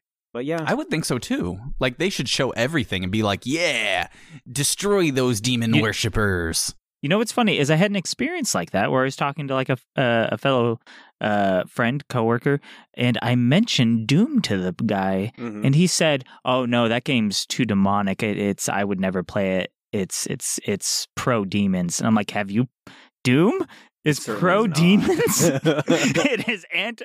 It It's is very the most much anti-demon. anti-demon thing that has ever existed. I mean, he was a very religious man. And I'm like, you should love this game. yeah, You you, should basically add- play Super Jesus and you kill Yeah. all Yeah. the demons. if I gave this to Jesus, Jesus would be like, "This is oh, this is good. This is amazing. I Jesus support be like, this." "Fuck yeah." Hell, Yeah, this is so accurate. he'd be doing speed runs of it. He'd love it. That's a weird tangent. what else is good with this game? Uh, I'm gonna say okay. So I don't know if you guys are gonna put this in the good or bad. Okay, okay, so I don't want to say level design, but I do want to say level themes. I think the themes of the levels in Castlevania 4 are super cool. They Mm-hmm. really push the Super Nintendo to its limits sometimes because uh, we're used the Super Nintendo. We're used to just you know flat 2D side scroller games or top down JRPGs. Like there's there's really no in between. Uh, Star Fox wowed us a little bit, but you don't see a lot of that. But you get to see it in Castlevania 4. You get to they they, they use a lot of really cool parallax for moving backgrounds. There's rooms that move around. There's the one trick room that literally rocks back and forth. You're in like this, I don't know, a big like. How do you even like a cylinder? You're in a cylinder, Yeah. and and the uh, Oh. background rocks back and forth to give this cool 3D effect while you're trying to get through this level and stuff. And swinging on giant chandeliers, all sorts of stuff. They did Mhm. a lot of really cool tricks in their levels. That was a lot of really cool eye candy for this time. right. I was And- impressed multiple times. And, and, yep. and not even the the gimmick like mode seven stuff, and not to say gimmick bad, like the the the technical cool looking things, but also the basic backgrounds, the the sprites, and the choices The to decorate the levels. Yeah, I have to admit the themes are really cool and really well done. I liked them. They put you in the mood. To be a vampire slaying motherfucker. Yeah. So this game released like three years before Super Metroid. Mm-hmm. And I have a hard time sometimes thinking which game really looks better sometimes. I know I know Super Metroid is a more immersive world, but when I'm comparing sprite art to sprite art, Yes. sometimes I was sitting there going, damn, this game looks good. And you, you have to admit, compared to Metroid, Metroid seems a little lazy because a, a lot of its backgrounds are very simplistic and boring and just like the same cave uh, tile over and over. Mhm. Where in this game, they got a lot going on. They got dudes hanging out windows, they got chandeliers moving, uh, they got vines crawling up the gate. yeah. Um, Mhm. you, you have to give it for a game that came before the uh, you know three years earlier and outdid it on its chipset and its sprites. Hell yeah. Yeah, there's because with games of this generation, there is a serious trade off. Like Mm-hmm. nowadays, right? You can make an 80 gig game, and people are like, yeah, whatever. And then you can max out all the sliders, right? yeah. Max out the immersive world, max out the storytelling, max out the voice acting. You could do all that stuff and just have a really, really big game, and it's fine. Um, but back then, you had a very, very limited, um, you know, storage space on on the NES, SNES, I guess, for this one. Um, so you didn't, you couldn't do everything. You had to pick something to specialize in, and then you could Yeah. bring other things in to kind of supplement that. hmm And I think Metroid went very hard in the, you know, overall world and the overall aesthetic. But Right. where Castlevania shines is the the detail. Yeah. Right? The individual little pieces, all of the pieces that make up the shape of the whole, but the whole kind of suffers for that, right? It doesn't feel as much like a cohesive world, but it's okay True. because I mean, look at those sprites, look at that detail, look at the weapons, look at all that kind of stuff. Um, and you see that in the gameplay too, like where they focus the extensive, um, you know, where where they put the depth in the game Yeah. is completely different between these two. hmm Yeah, absolutely. I would. when thinking about these two games, I I kind of got the feeling that Castlevania Four and all the Castlevanias really, it's all about. And, and I hate to take your tagline, the fun factor, right?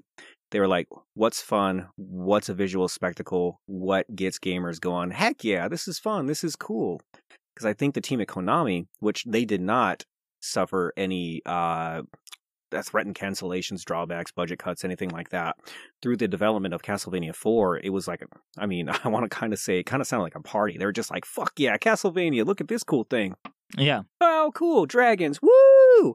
Like, they had a lot of fun making this game, and in a way, it shows. Like, the, the, the, level themes are cool. The weapons are cool. The side weapons are cool. It's spooky, ooky dooky. Oh, and not to mention the music. I fucking love the music in Castlevania 4. Yeah. Super Metroid went for, like you said, a, a movie soundtrack. It's it's moody. Mhm. It's, it's it's awesome. Like it sets that tone. But Castlevania Four is like a fucking party. I was listening Mhm. to Yeah. the soundtrack to Castlevania Four uh, several times uh, while we were while we were just playing, like while I was driving in my car and stuff. And like it has like it's got some bangers, dude. Yeah, some of these yeah. some of these songs are so cool. I mean, The- overall, I want to talk about the soundtrack just a little bit. Sorry for cutting you off, but you know, as somebody who plays the piano fairly regularly, like I have one in my office, I play it, you know, a few times a week. Um, I love classical music. I, I listen to a lot of classical music on YouTube, and I love Baroque music, and and they're so. I mean, these songs were they were vibing Yeah. man and like you could feel like the the inspirations from like baroque composers in the music which was just it was mind-blowing to me honestly because i was like this could be a song that was played in the baroque era i mean of course they have some some different effects and maybe a little bit of a drum backtrack which you wouldn't have Right. um, but it was it had that feel of like I am in uh, Transylvania and I'm listening to this like baroque classical music and it's just it's mind blowing and they did such a good job at replicating the feel with such a limited space for music. I mean, you only had so much you could do with the um I don't even know what it's called in that era like the chip tune style um composing that you could do. So Mhm. props to the music team in that game because they did some stuff that I mean modern day games sometimes do worse. and they have they have so much more of a budget and so much more options. And and yet Castlevania is is coming out ahead of a lot of these games. Yeah, man. I think that just kind of like it, it proves a point a little bit. Like this was all about fun. The music fucking slaps. The it's fun to swing your whip around. The levels are visual spectacles. Like they had fun in mind when they made this game. It is a video game. They knew it. They made a video game. I also want to say too, uh, for as challenging as like the Castlevania series is known for, it's way more forgiving than games, you know, like say, you know, Ghost and Goblins. Nah. It's way more for, uh, forgiving than that. You have an actual health bar, and you can get health back, and like you can take some hits while you're playing this game. I feel like that's super important in games like this. Like make it challenging, but make it fair. And I think as far as combat is concerned, in a lot of times, like just traversing the levels, as far as like fighting monsters and stuff, it was it was pretty fair as far as balancing your health bar and stuff like that. Yeah, that's a that's a good point. And I think um, when you if this game went up against Ghost, Ghosts and Goblins, Ghosts and Goblins wouldn't have stood a chance. No, Like I think hands down, three to zero, it would have won everything.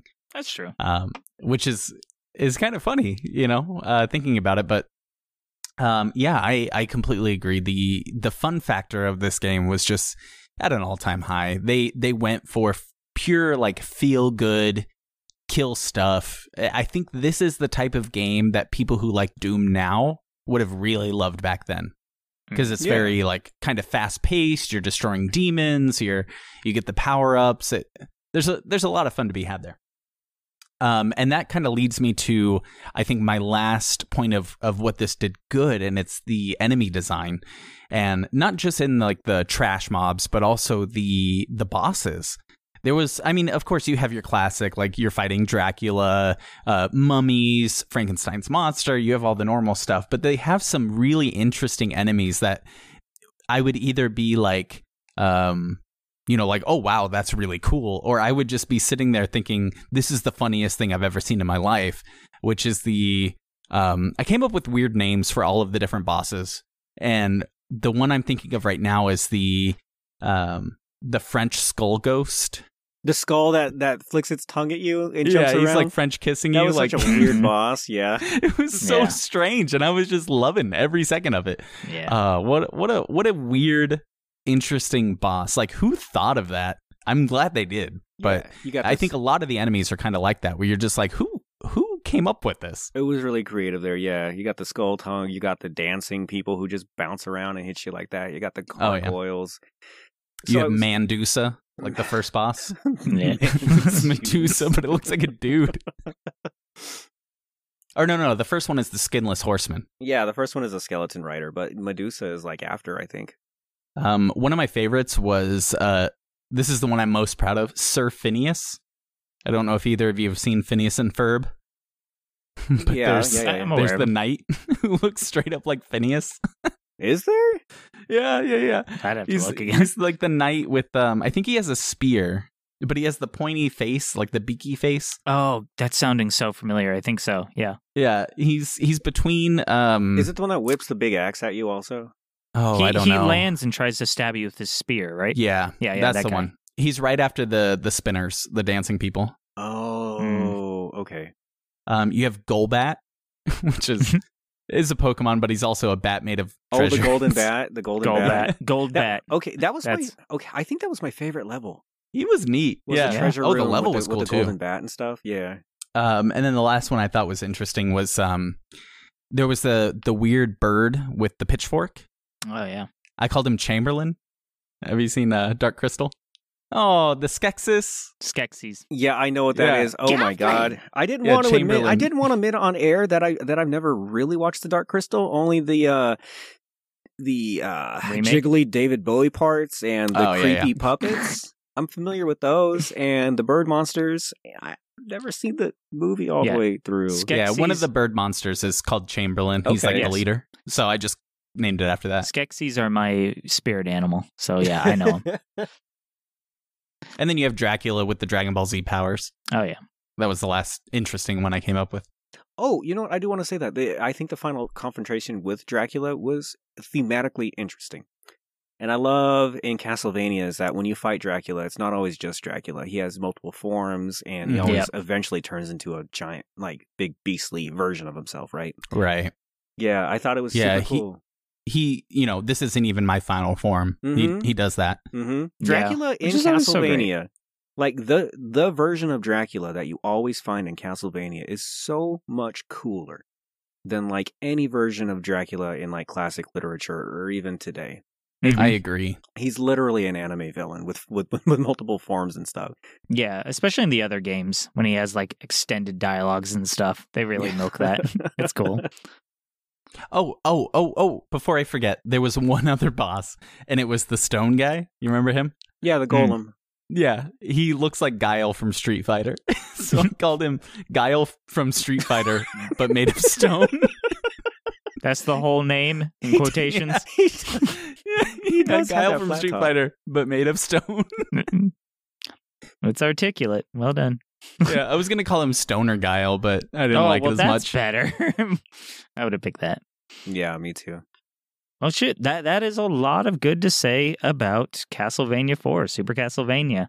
Um, we do have to talk about the bad, so we got to drum up some negative things to say. And if you guys don't mind, I'll start. I think I got like one or two. Okay, so I hate this game, and I there's a lot that I don't like about it. That's fair. I hate this game. Um, That's fair. I was I was keeping my muzzle on during the good section. I was being polite, but it's coming off now. Same. Um, okay, the music, awful. The music What? is absolutely the worst because the only good music in this game is remade music from the past games.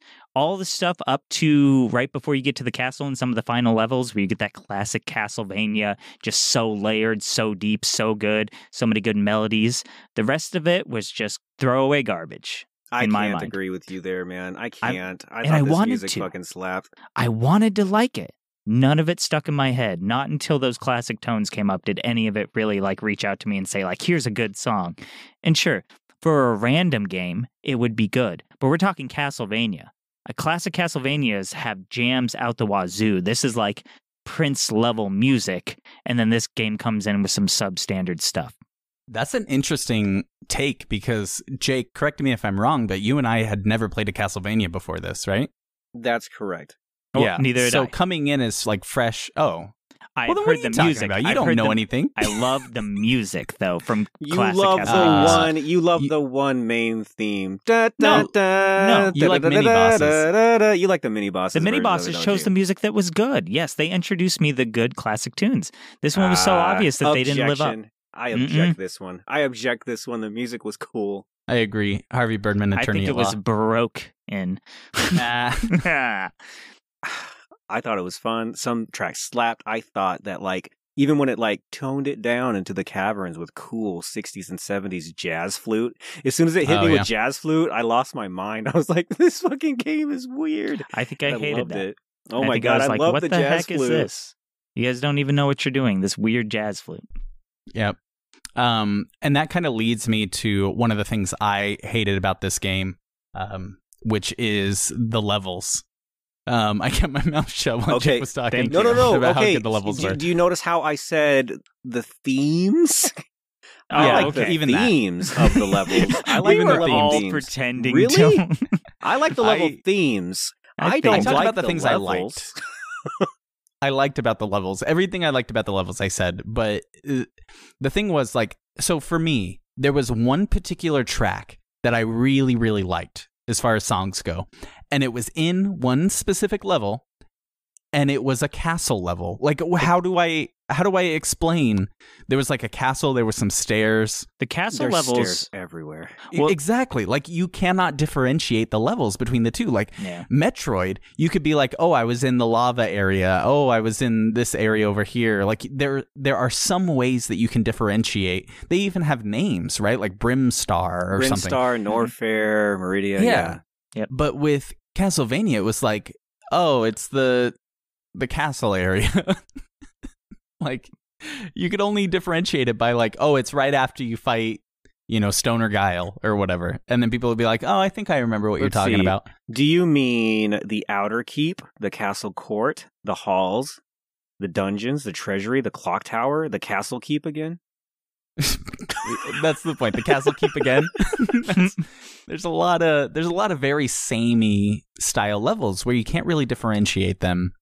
Um, there are a couple places where it's different, like the stables is kind of neat.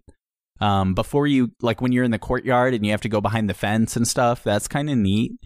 Um, but in general, it's all castle, which Well, makes sense because you're in Dracula's castle. But The point is Come the on. point. No, that I mean that is a Castlevania staple. The point Yeah. Is the point is basically assaulting Dracula's castle to get to the top and kill him. Like that. That is a staple of Castlevania. So that that's kind Sure. of a point. Yeah, I, I, thought. I couldn't. I thought. Man, I thought that they. Okay, so yeah, castle, castle, sure, but I thought they had a, a lot of really cool shit. Like the treasury was cool. The trick manor was really neat. Uh, Oh. I, I I hated a lot of traversing like the um oh the sewers and shit like that, but I thought they were Mm. cool looking. The um the spinning room that you were talking about, where you're going through the spinning tunnel in 3D, Yeah. that was the worst shit I've ever seen in Mm. my Are you life. kidding me? I thought it was so cool I for a hated Super it. It was so Disorienting, disorienting. ugly. It made me feel motion sick, and I don't get motion I think sickness. it was kind of the point. It did. I was like, ugh, ooh, I don't like this. it was think it so was the kind of- bad. All right, well, let's cement this down. I think, at least in my opinion, some of the themes were neat, but the levels themselves, I think we are all in agreement that the levels themselves needed work because a main point of Castlevania 2, at least in, in these ones, in the early ones, was platforming, and the platforming is not good in this game. And there's Yep. there's so many pratfalls and sheep shots, and I, and I Yep. and I I uh completely like flew through staircases so many times and died. I wanted to throw Yes. my controller. Mm-hmm. Like it's completely wild. Some of these jumps are like frame perfect. They have enemies to sit there and just fuck you up until you figure Yep. out how to get over them. Yep. Castlevania's hard. The hardest thing about Castlevania is just trying to get through the level. It's not the bad guys. It's not the combat. It's not even the bosses most of the time. It's literally just trying to make those stupid ass jumps and Yeah. not fall through staircases and things like Yep. that.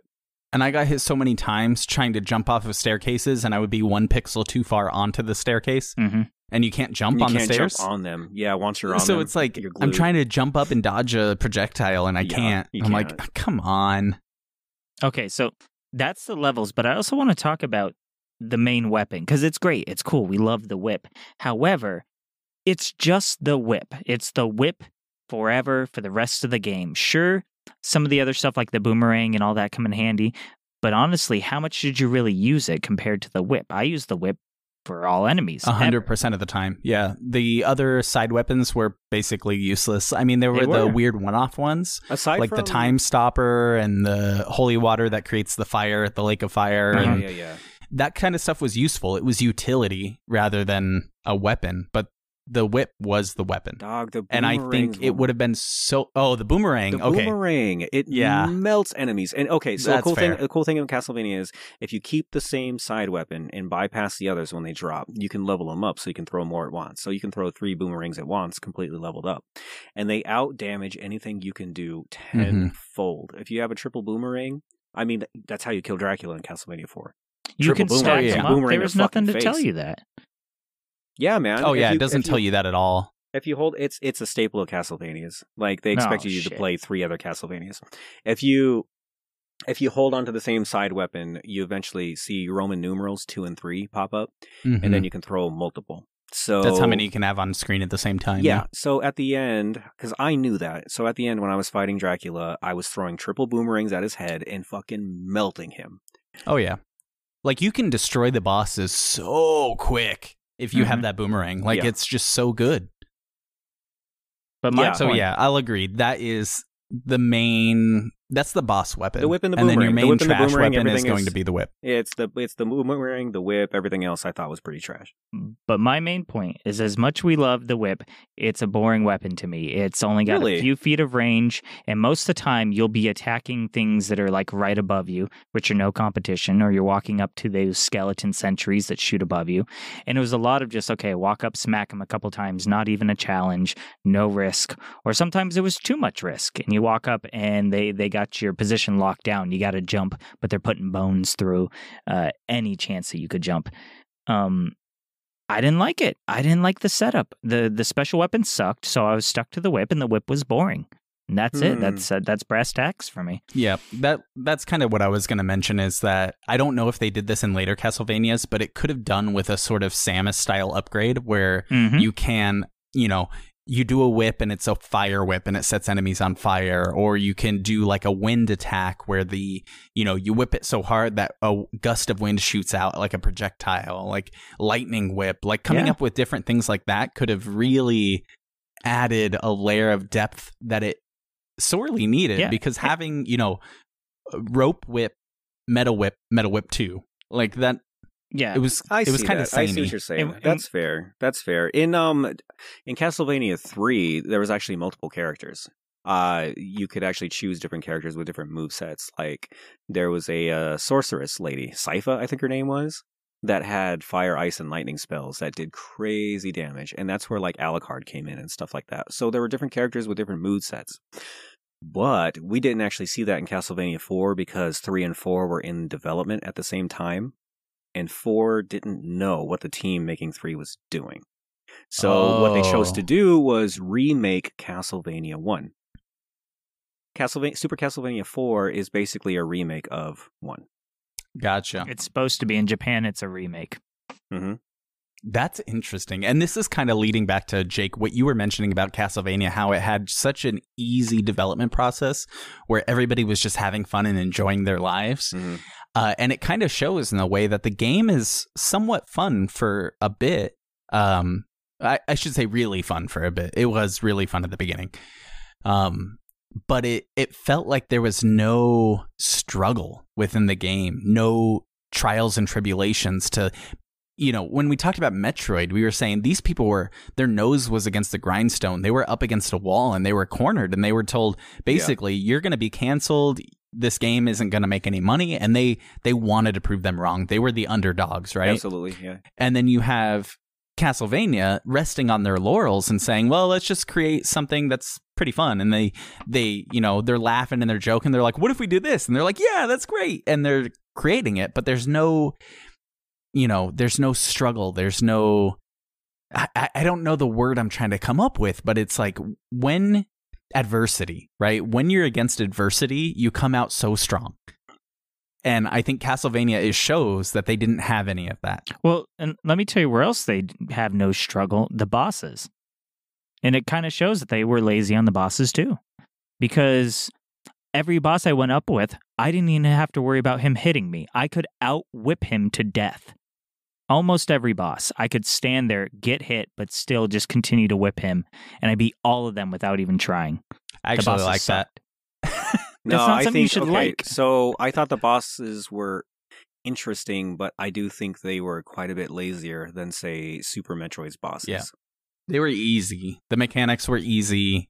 They didn't take as many hits. Metroid's the bosses were bullet sponges later Mhm. on, especially like Mother Brain. Like, come on, like that took. It was like a three minute fight. Are you kidding me? Um, but Castlevania, it's like fifteen seconds. it's very. They're very simple bosses. Mhm. I don't know. A lot. I mean, I, I could lightning round a couple uh, like things that bored me because like even the idea that adversity, when you die, you come back. Oh no, I'm back to my rope whip. Well, you hit one candle and you get your metal whip back. And you so get like, it back. Yeah. what is the point of that? Just I it felt seems that too. stupid. What was the point of the first version of the whip? What was the fucking point? Because What- you Yeah. never, you never ran with it. And Fair. there is an insane amount of candles. I am so sick of candles by the end of this. I'm like, just Mhm. candle, candle, candle, candle, candle. Like thousands. I have killed thousands. Of, I've killed more candles than enemies. Why? Yep. Why am I Yep. doing that? Uh, yeah. And why is ammo hearts? Why? Yes, That drove me makes no crazy. It should sense. be I was like, I need to heal. Why am I Here's not a healing? heart. Nope. Yeah. Yeah, yeah, yeah. You drop so in this game, uh, when you hit, you know, like the candles, things like that, they drop. It's it's ammo. It's always ammo, or it's a weapon switch or an upgrade. But the ammo are hearts, and you're like, oh, I need to heal up. You see the heart, you don't. You see your ammo tick up. The only way to heal in this game is to bust walls open. Right. Secret secret walls. You bust them open, and there's fucking meat in there. I know you called it. I'm gonna okay. I'm gonna be official with it. It's officially it's officially pork chops, but it looks like chicken. It's chicken. It looks like chicken. They call it pork chops. I don't Somebody know. Somebody messed up somewhere. It's chicken. But it's wall meat. It's wall meat. The Wall only way to the only way, the only way to heal in this game is to bust walls open and find that good good wall meat. just like real life. Just like real life. So there there's design there's design decisions in Castlevania, like as a franchise sometimes that I find confusing. But Mhm. it, it was super it was super apparent for. four. I agree. hmm Yeah, it was like nobody was going like, "Are you are you kidding? Like that's a terrible idea." Yeah. Like nobody fought them on it. They were just like, "Yeah, here's some more money, more wall meat, man, more wall meat." Yeah. yeah, I trust you. Yeah, I. Mm, Dumb I- I decisions. And then a lot of it felt really bland to me. A lot of it it felt really boring. I mean, Simon, they said they sped him up for this gruelingly slow. So slow. I was like, what's- slow. is I he played wounded? Castlevania first. When I He switched to Metroid, I was limp? like, finally. Oh, Yes, Samus I swear to God, he, circles he around was him. he Yeah. was he's been crippled from the last games, and he's like just cannot walk correctly or fast. He's got like bad legs, and that's what it felt Oh. like, and that made it extra boring. I noticed this about like um I don't know three and a half hours in when when Simon is running, he looks like Hal from Malcolm in the Middle when he's doing his speed walking. when he's speed walking. He yes. does oh my gosh i we got to do this on twitter where we put both of those like a gif of the speed walking and the gif of simon side to side i they're identical i it- promise you It looks dumb because he's always got his bicep up, and I thought he was doing something, but his like idle animation is just like flexing a bicep or something. And that's like compared to Metroid. If you watch Mhm. Metroid's uh, idle animation, I swear to God, in the middle of boss battles, they make her kind of heaving armor for breathing Yeah. harder. Yeah, uh, she harder. starts breathing harder and stuff. Yeah. and their idle animations look perfect and it makes sense and but castlevania it's this stupid sprite like it's a sticker that they figured out how to animate it doesn't make sense to me it doesn't who stands like that who attacks like that Right. It's What? it's kind of like um so the developers of Metroid understand the subconscious things that we look at when we're playing games and they said we need to make that perfect so at any moment it feels right because it takes you in something like the Yeah. heaving it's something that you wouldn't notice unless you're coming into it with like a reviewer eye and you're Yes. like I want to know about these game mechanics you would never notice that but it makes it, it feel makes better difference and then the same thing with Castlevania. It's like they just totally forgot about all of this little stuff that makes the game feel real Yeah. and makes the world feel cohesive. And Castlevania, by comparison, felt much more like a game. It was very gamey. It's a gamey game. Castlevania 4 is a gamey game. yeah, it's very arcade and honestly the the whip wiggle as much as i love it it's stupid it is it should do It more not. damage it should I don't think it's, stupid. I think You're it's wrong. fun. I think It's it's, You're just fun. wrong. It is fun and i don't want to i don't want that It's to so overshadow it. unique and That so whip wiggle- So Castlevania. dumb. Yeah, that whip wiggle inspired like movesets and Smash Bros. characters. yeah. It hardly Sure did. does anything. It's so limp and weak and like it just It is. does reduced damage, but you can still like flip it at things and kill them. Like it was. I can admit when things are bad, even if I love them. sure, that's Um, fair. That's fair. It even inspired Metroid. I mean, like in Smash Brothers, I don't know if they did this in the other games, but you have the laser whip and you can Well, wiggle it in Smash have- Brothers. yes. Oh, You that's right. That's right. Hmm. In Zero Suit Samus, right? Or in like when does Zero Suit Samus do that? No, she just has a think- regular whip. No, she. Yeah, I think it's just the regular one. Yeah, she Regular has a, Samus. No, regular Samus doesn't wiggle a whip. She has a grapple beam. That's her grapple. Yeah, you can wiggle the grapple beam. No, you can't. I'm pretty sure I could we'll be have wrong. to find out. Yeah, we'll have to find out. She doesn't. No, Samus doesn't wiggle her grapple beam. Regular Varia Suit Samus, no. So, yeah, this game is. There's a lot of questions when you play it. You're just like, what the fuck, a lot. The the the Mhm. platforming is hard. Uh, it's slow. Uh, it's tedious to get through things. Like, I know we're in the bad section, but a lot of people like the Castlevania series, and a lot of people Right. love this game in particular. It was it's rated as one of the best action platformers of that era. and I don't get that at all. It- I actually don't either, but a lot of people do like it, and I can I can actually understand what people can see in this game because it's mm-hmm. fun. It's bonkers. It's fun. You fight monsters and stuff like that. It's bonkers in in a fun way, but man, I, in my honest opinion too, I think we're all in agreement that we kind of don't understand why it's one of the It's Mhm. rated as one of the best action platformers of the Super Nintendo era. When there's there's a lot of really fun ones out there, man, in this era. Yeah. I would rate it as okay. I would rate it as okay too. I was Um, I was a little sad too because I was like, all right, these champions of series, and then this one I was like, what are you doing, dude? Look at Metroid, come on. Yeah, they're both critically acclaimed. Yeah, and, And- and in fact, both series coined. I mean, fr- y- Metroidvania is coined Yep. from these two series. It's they're legendary. I'm sure it gets right. better. Well, Right. I'm sure. Yeah, I'm yeah, 100%. yeah. So Symphony of I- the Night on the PS1 era, like I, I didn't get to play it yet. I haven't played it yet, but I was watching videos and that shit looked like it was really fun. I, Yeah. I I think the series are comparable. I want to say I think Metroid blossomed faster. I think Metroid grew up faster, and Castlevania uh, gets up to where Metroid is, but just later in the series. it took time. It took time to blossom. sure. That's my That makes belief. sense. They had to figure it out. That's fair. Um, I had one uh, last thing that I wanted to say. I don't know if we're moving on yet, but the the thing that this is my big big gripe with this game is that it's so much it's so samey throughout the game. Uh, and it feels so good for the first hour hmm or so. And after that, I hit a wall so hard that I this was the one that I I was playing it and I was like, "Oh my god, I don't know if I can finish this." Like I was trying so hard and I I eventually did, but it this ruined Castlevania for me. Like similar to what I said Hmm. about Metroid. Like Yeah, I don't was like, know. Didn't you say that for Metroid?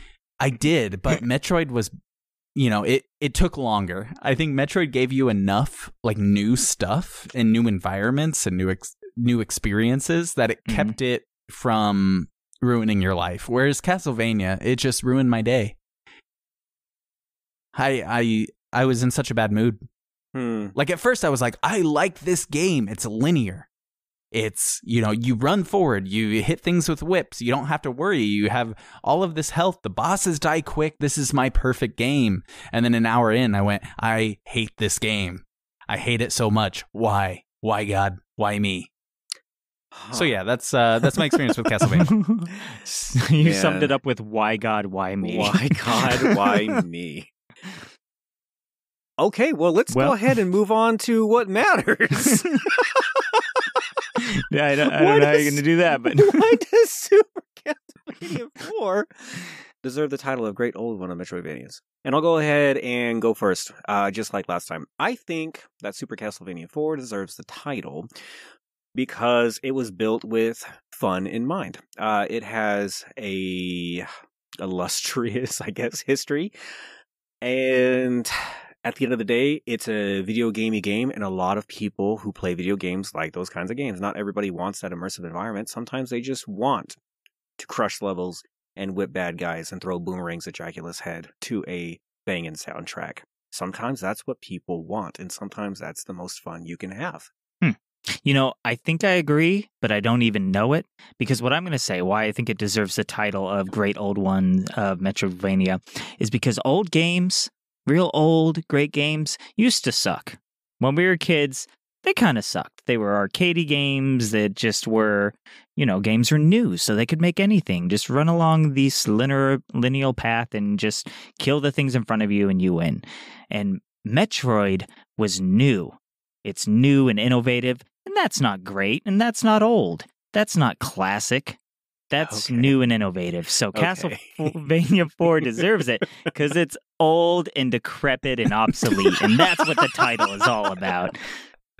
Castlevania 4. um, I'll say like as much as I hated this game and uh, I regret my life leading up to this point, I will say that I'm not the type of gamer that Castlevania was made for. Yeah. And I get that, right?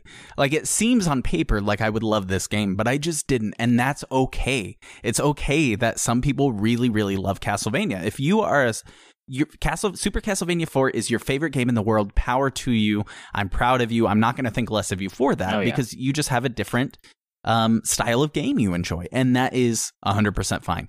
So, looking at this objectively, I will say that people who love Castlevania love this game, Yep. or a lot of them do. Yes. And it is a great, they think this is the classic Castlevania. If you want to play an old school Castlevania, this is the one.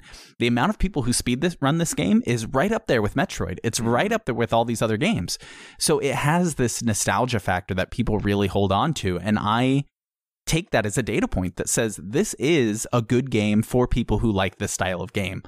May not be me, but that doesn't mean it doesn't deserve the title. Yes, and and I can always agree with that, and I, and I do want to say that that goes for every game that we review and play. Is oh, to say absolutely. when we say we hate this, if you hear the description of the game and you and you think to yourself that actually sounds great, then you should play it. Yep. We we may yuck it, but we're not going to yuck your yum. To take some lines from Jake, you know, Yeah. we'll yuck it for ourselves, but we're not going to yuck your yum on it. So if it sounds good or you love it, it's a great game for you. We're just three unqualified people Mhm. that share our opinions on games. Like we're we're not the final say on anything. Exactly. But if you're a lot like me and you're like, yeah, he's right, then don't play it. right it's one of those things like um when you're when you're looking at reviews of games like certain people will follow certain reviewers who have a similar style Yes. right and you're like they like the same types of games I have, so they'll hold their opinion in a higher regard than somebody who likes completely different games. Yeah. So it's it's one of those things. Like each of us have our own sort of likes and dislikes. I really like competitive games. Jake really likes story driven games. Cowboy I think me and you are similar in like. some ways, but I like more linear style games and you're you're more open. I think you you, like, a more broad I mean, range he of games. likes game mechanics. How much has he Oh, played yeah. Rocket League? How much has he played Slay the Spire this year? right. Factorio, anything complicated Oh, that I can just dig into. Right. Yeah, you like to really get involved with a single game and just play Yep. it to death and master the mechanics. Mhm. And I'm more of a I bounce around. Yeah. Yeah. That's interesting. And I want to say it's like when you're here, it's like it's like Olive Garden. When you're here, you're family. Oh no. And I refuse to elaborate. So that was Super Castlevania 4. It's either a really fun game or not, with really cool music or not, that you're going to love or hate. All right, so now we know what's good, what's bad, and what matters. And as always, our contenders are awarded trophies based on three categories of art direction, fun factor, and game design. And then with those in mind, we'll go ahead and crown an ultimate victor for today's battle. And I'm up first with the art trophy. Everyone knows art is subjective. Different pieces evoke different emotions from different people. Sometimes I base this trophy on objective data like the sound or visuals, and sometimes I base it on how the complete picture made me feel. That's how I'm basing tonight's art trophy. Super Castlevania 4 excels in a number of areas. The music in the game is incredible. It's packed with absolute bangers and peppered with a few lovable oddities throughout. My opinion, not Cowboys. It's one of those rare gaming soundtracks that you can turn on and just jam out to it. Several of the levers are very cleverly themed as well. Maybe not designed, but themed well. I didn't even know the Super Nintendo could push out some of the crazy scenarios that you encounter in the Outer Keep level. That's the trick one with all the crazy things. This game definitely wins the rule of cool in tonight's battle. However, when I think of games as an art form, Super Metroid fits the bill better. This absolute labyrinth, adorned with a moody alien atmosphere, pulls you into it and takes you on a frustrating yet unforgettable journey to unravel the mystery of the planet Zebes. For its time, Super Metroid supplied the player with a more comprehensive, living game world than many, read not all, games of its time. With Super Castlevania 4, I was on an arcade joyride that screamed video game. With Super Metroid, I felt I was personally exploring an alien planet packed with mysteries and intrigue. For this, Super Metroid wins the art trophy. And I'm up next with the Fun Factor Trophy. I hate backtracking. I like linear games. For those two reasons, you may think that Super Castlevania 4 takes the Fun Factor Trophy, unless you listen to what I just said before this. But keep in mind, it is not that simple. I forced myself to beat both of these games. I mean, really, really forced myself. And after about an hour into Castlevania, I stopped enjoying it. After about two hours, I started to get really frustrated. And after about five hours, when I finally bit- beat the game, I regretted ever joining this podcast. oh, Jesus. so you may think that means Metroid wins.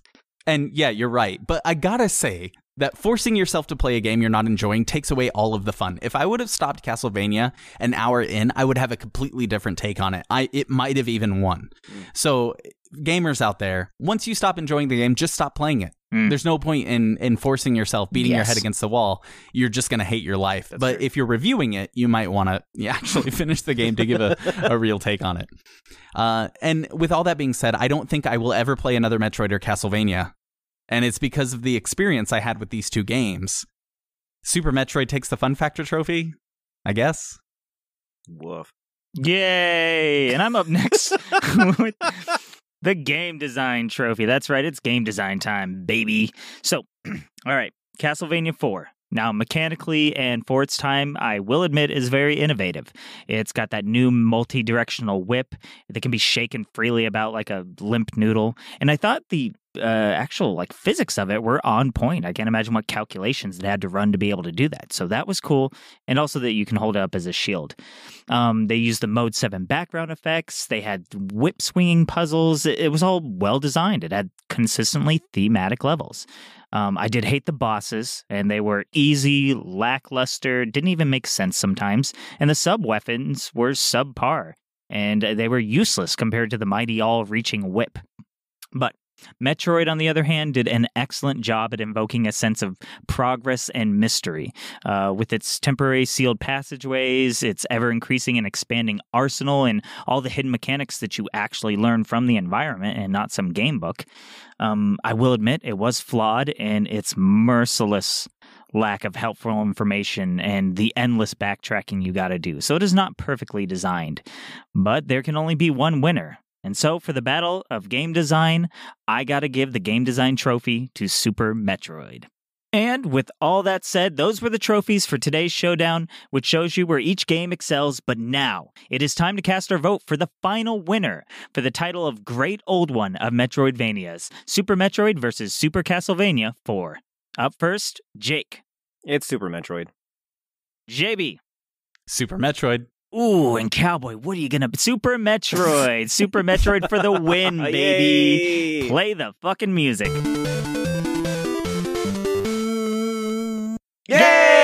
Yay! All right. Well, there you have it. Episode done, man. Yeah. Season over. Hey, Are you going to stop recording now since we're still here, JB? Oh, yeah. what? No, no, we got to keep rolling so the fans can hear how it all ends. Unless it ends with us all trapped down here forever. Okay, but even then, they'll probably find the recording on our corpses and upload it for closure. Well, that's morbid, dude, but you do make a good point. We may as well document everything we're doing. Uh, hey, guys, look at this. There's some weird glowing doorway up ahead. All right, fucking finally. Now we're getting somewhere. Well, what do you think it is? Probably just like a metal detector they dress up to look. Ow! Whoa, what happened? Well, I tried to walk through it and it's all like zappy. It's got like a screen door made of electricity or something. That's great. Hey, JB, can you call Goodwin and see what this thing is? Uh, sure. Mm, I'm gonna go pee on it and see if it does anything. Dude, I swear you're going for the world's weirdest obituaries sometimes, man. Yeah. Oh, guys, I got him. Goodwin, we're here. Cinch your belt, buddy. The name's Torque, remember? Torque McPherson. That sounds more made up than Goodwin. Look, man, we've hit like a dead end again. There's like some, I I don't know, an energy barrier or something, and it zapped Cowboy when he tried to walk through it. Yeah, but you can actually pee right through it, so.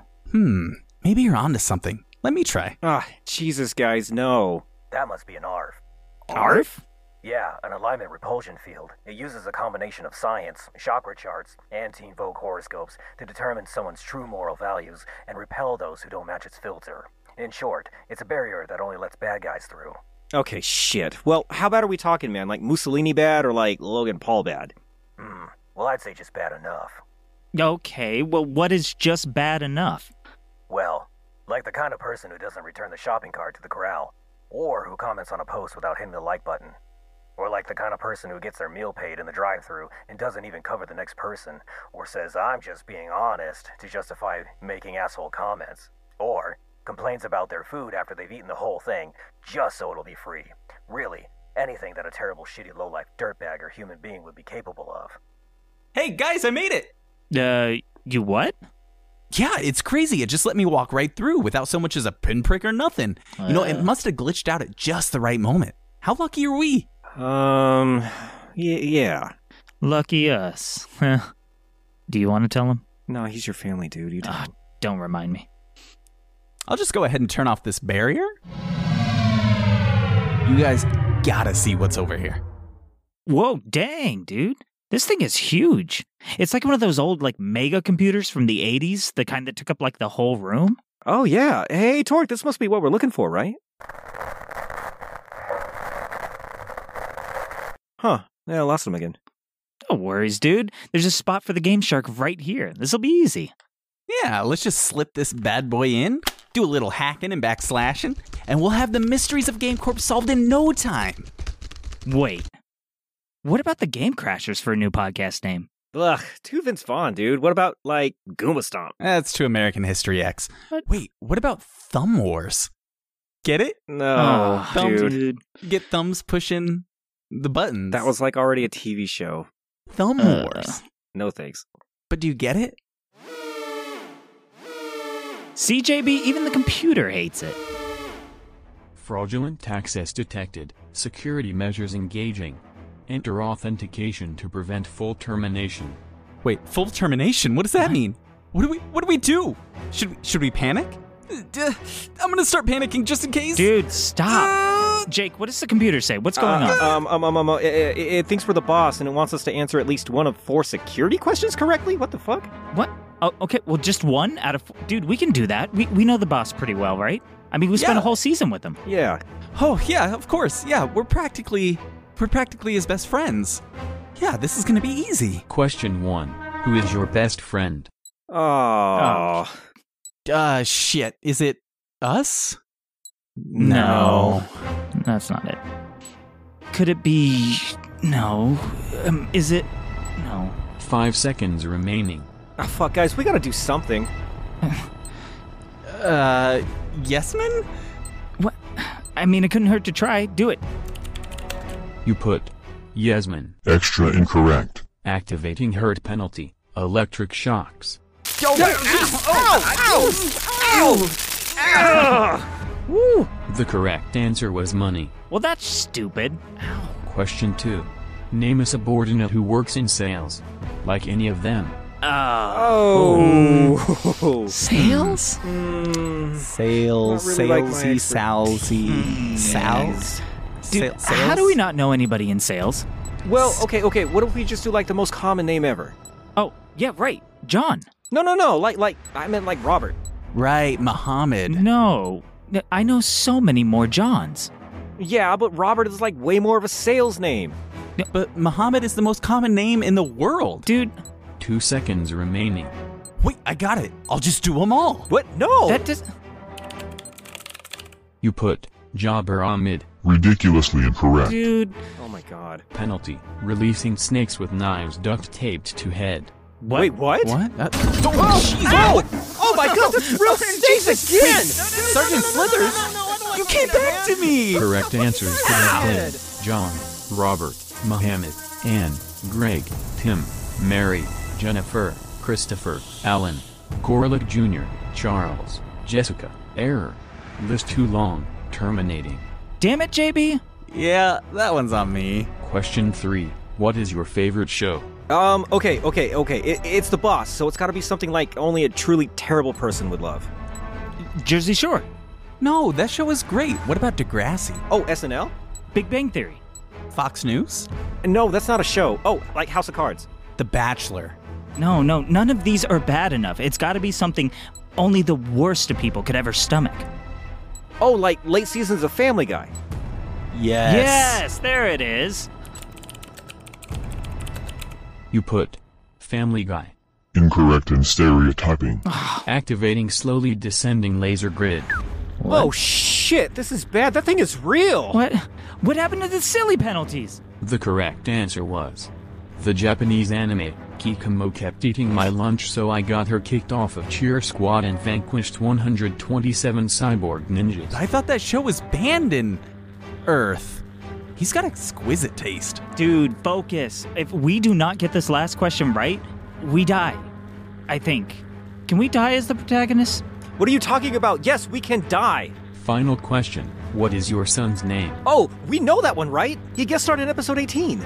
Oh, yeah, yeah. Uh, JB, look at the show notes. It's probably in the drive. Oh, yeah. I, I can't. I don't have a signal down here. Oh, shit. Well, it was something simple, wasn't it? Wasn't it just also the boss? Oh, Boss Jr. It was Boss Jr. I remember because it sounded so lazy. Yeah, it was lazy. That's it. We did it. We did it, guys. We got one. Oh, thank God. You put Boss Jr. That is incorrect. What? No, it's not. preparing gas that makes you shit yourself to death. What the hell? Well, what's the right answer then? The correct answer was. Aha. Nice try, computer.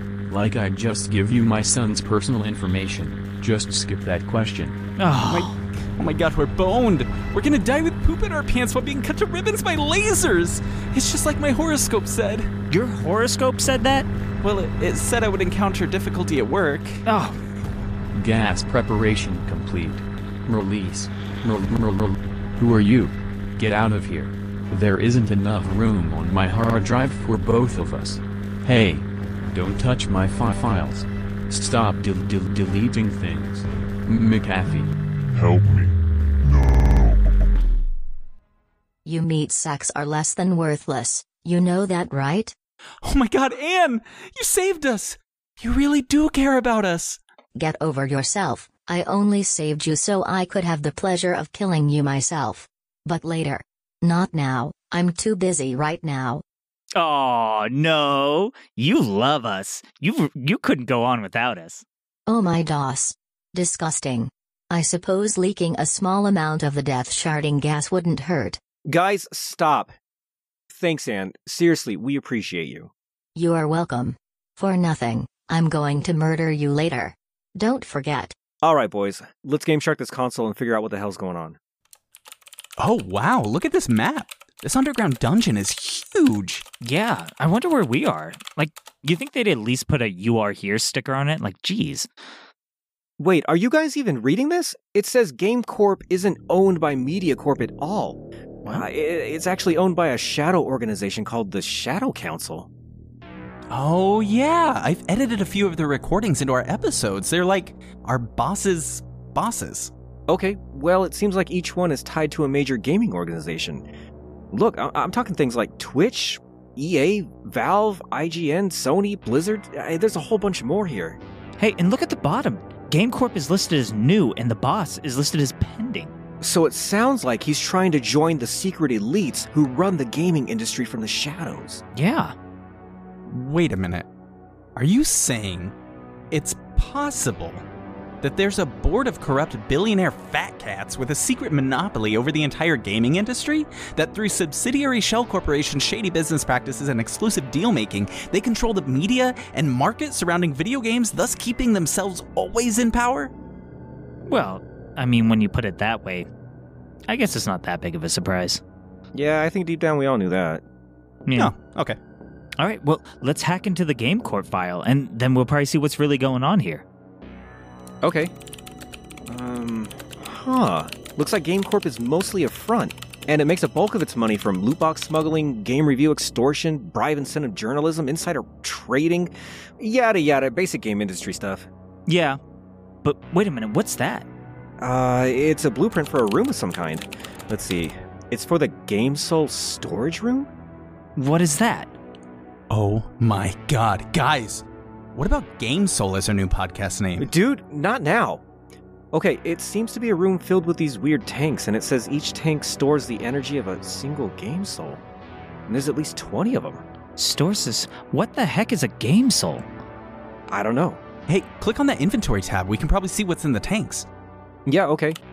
Um, huh. It's just a list of games. Uh, In Silence, Doom Eternal, G- Granny Simulator, Ace Combat 7, Doki Doki Literature Club. Dude, these are all the games that we battled. What's going on? Wait, no, these are all games that have lost their battles. Look, Castlevania was just added to the bottom of the list. What the hell? How? We just decided the winner like 10 minutes ago. Seriously, guys, what the heck is a game soul?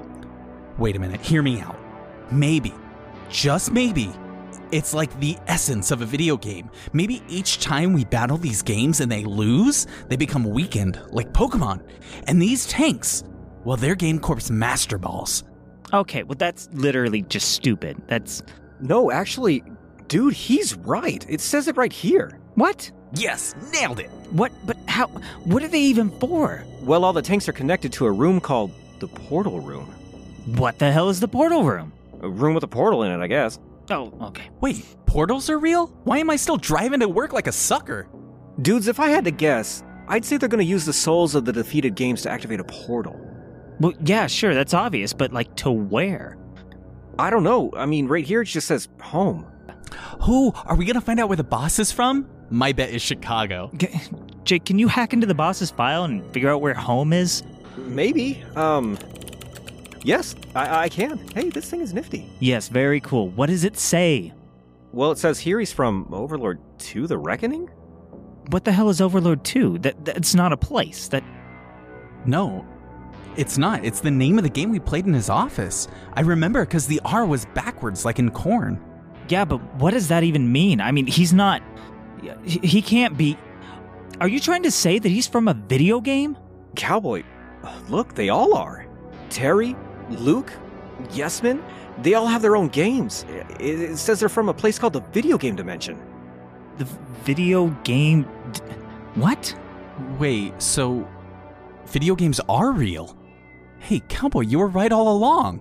God damn it. Th- It makes so much sense now. I mean, that's why the boss is nine feet tall with horns and a tail.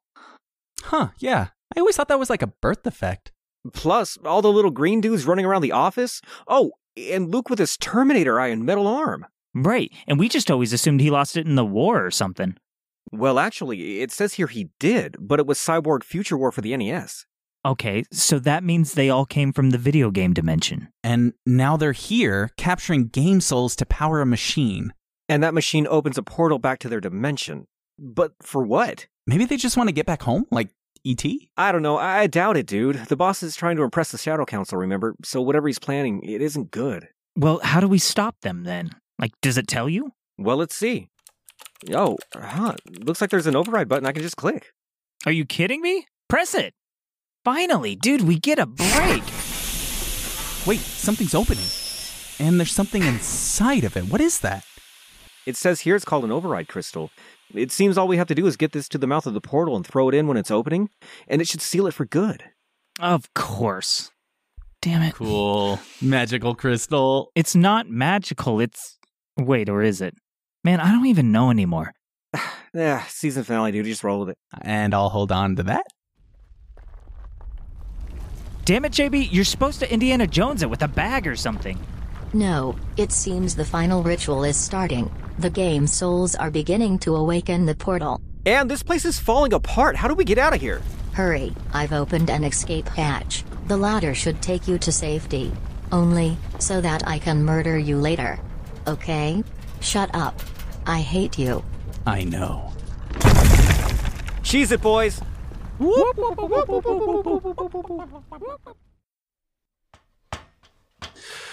Oh, that was close. Ooh, yeah, we got out of there just in time. Well, where's this ladder go anyway? Uh, I don't know. I can't really even see the top of it. Oh, like the one in Snake Eater. No. What a thrill. When something and something next lyrics. Don't. This is a long climb, and I am just not in the mood for singing. Fine.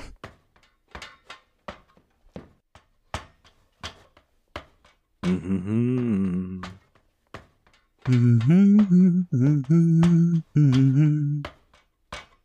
Mm, fear in my heart. God damn it. What I wouldn't give for a scene change right now. Oh, I gotcha. I'm still in a dream. Snake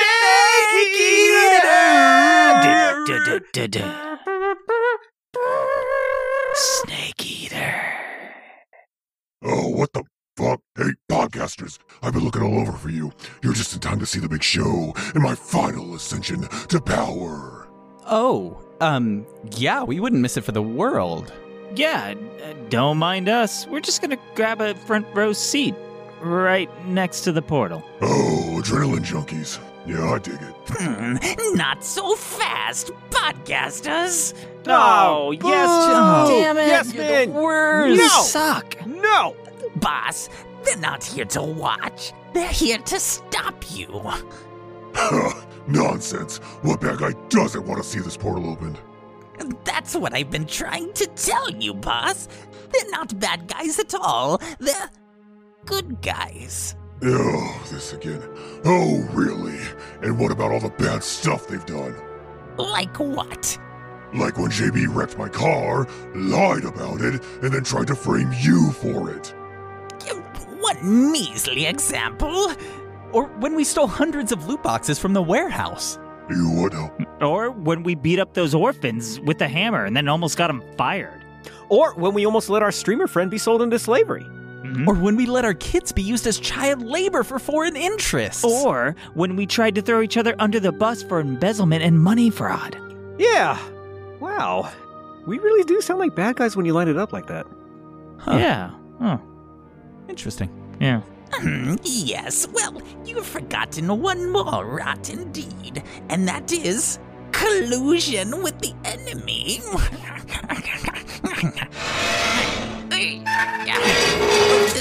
this cage is heavy. Just one more minute. There. Perhaps you're familiar with this rogue captive. Hey, you can go to hell, buddy. Yes, man. What is the prisoner doing here? Terry already got him to talk. He's in league with the podcasters. I'm sorry, boys. It's fanfics. They're so. I wasn't strong enough. Yeah, we understand. No one can stand those. Hey, I heard that. Boys, is this true? You've been working with my rivals? I mean, that's still illegal, but what the hell? You know what? Yeah.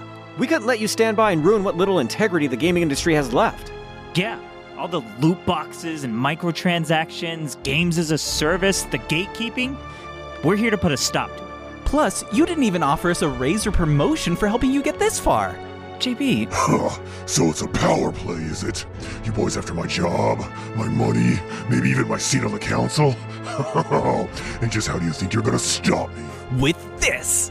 All right, Merry Christmas, buddy. You got your hands on the override crystal. Way to go. What? No, I'll stop them, boss. Hey, stop it! No, your hands are so that. gross. Shut up. Stop. You just let go. That's it. Die. Well, you just kicked my assistant into an interdimensional portal. That's gonna go on your permanent record, boys. Now give me the crystal, and I won't have to demote you to executive dungeon slaves. no way. This is our chance to finally do the right thing. Yeah, it's our time to shine. That's it, guys. You're almost there. All you gotta do is throw that crystal into the portal, and that'll send them all back to where they came from and destroy GameCorp forever. All right, boys, let's do this. Wait, destroy GameCorp? Forever? Well, yeah, this is the final boss battle. Buildings are always reduced to rubble during the final boss battles, usually as you make your daring escape. I thought you guys played video games. Yeah, but won't that mean we'll be out of jobs then? With no 401k or severance package? And no existing company to put on our resumes? Plus, all our fun work buddies. They'll be gone. And the podcast we spent a whole year creating too. Oh. Yep, sounds like you boys got the gist of it. So, go ahead and throw the crystal in the portal there. Uh, Um. Just, uh, toss it up in there, right, right there. mhm. Um. Well, Yeah, yeah, y- um, you're close enough. You could even, you know, under underhand it, just Where- ni- nice and easy. I'm just. Where is it? I- It, it's Hmm. really, it's really close, boys. Just softball pitch it in. Jobs. Just go ahead. Ah. Um, Oh, would you look at that? I dropped it. Oh What? no! No. Oh, wow. How could you? Ugh. That's okay. Hope isn't lost yet.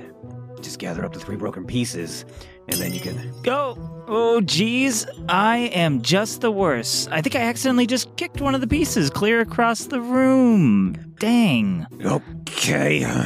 Not ideal, but as long as you have most of the crystal, I believe we can still. Whoops!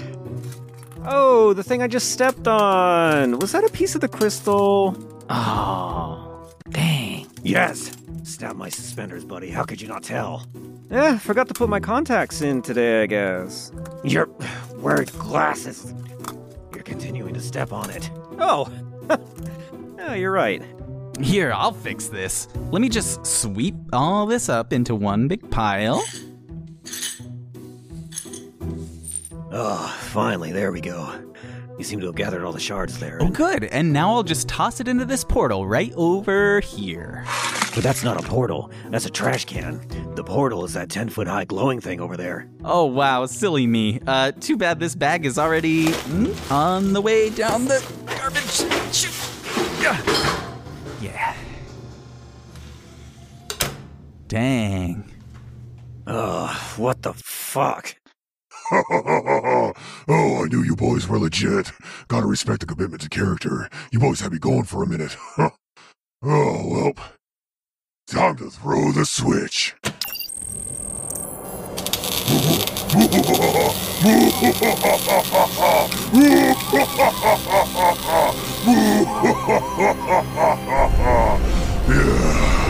with this portal open, we can now merge the video game dimension with this reality, bringing on new situations, new stakes, and a new cast of colorful video game characters. yes, bad guys win ending. oh, fellow villains, fraudsters, and ne'er-do-wells, come on in. Welcome to GameCorp. Well, boys, we didn't save the day, but at least we saved our jobs in the podcast. Yeah, and in the end, isn't that what really matters? To my expensive gaming habits? Yes. Yes, it is. Ugh, podcasters! Oh, look, Dork, you escaped. Good for you. I don't get it, buddy. This mission's a failure, but you guys want to keep working here? Uh, but I thought this place was full of crazy evil weirdos. Yeah, but they grow on you. What about the grueling hours and hazardous work environments? Duh, It beats working at Amazon. I don't think you understand. You three will be the only good guys in a building full of reckless villains, hell-bent on ruining the world, where you'll toil day and night for them, with almost no job security, forever stuck underneath the thumb of a power-hungry and frankly insane boss. I mean, what can I say?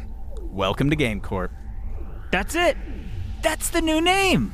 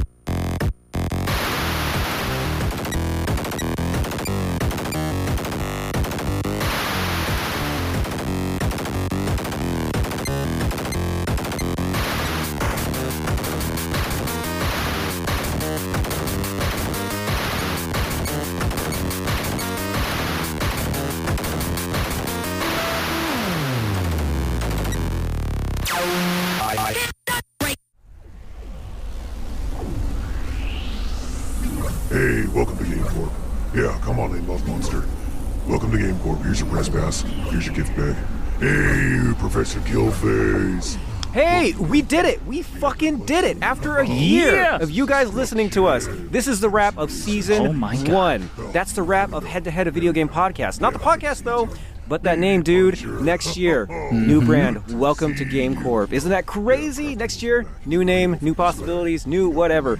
But thank you so much for sticking with us this entire year. You guys listen, you guys participate. It's fucking crazy. We love you, man. We love you. Thank you for listening. Ah, Franks. Franks, you stuck with us. You even listened in on everything. I love you guys. Um, I am so excited to start the new season. I want to thank you all for listening. Everybody who's propped us up, held us up, our fellow podcast, our dedicated listener fan base, and all the people on Twitter and Instagram.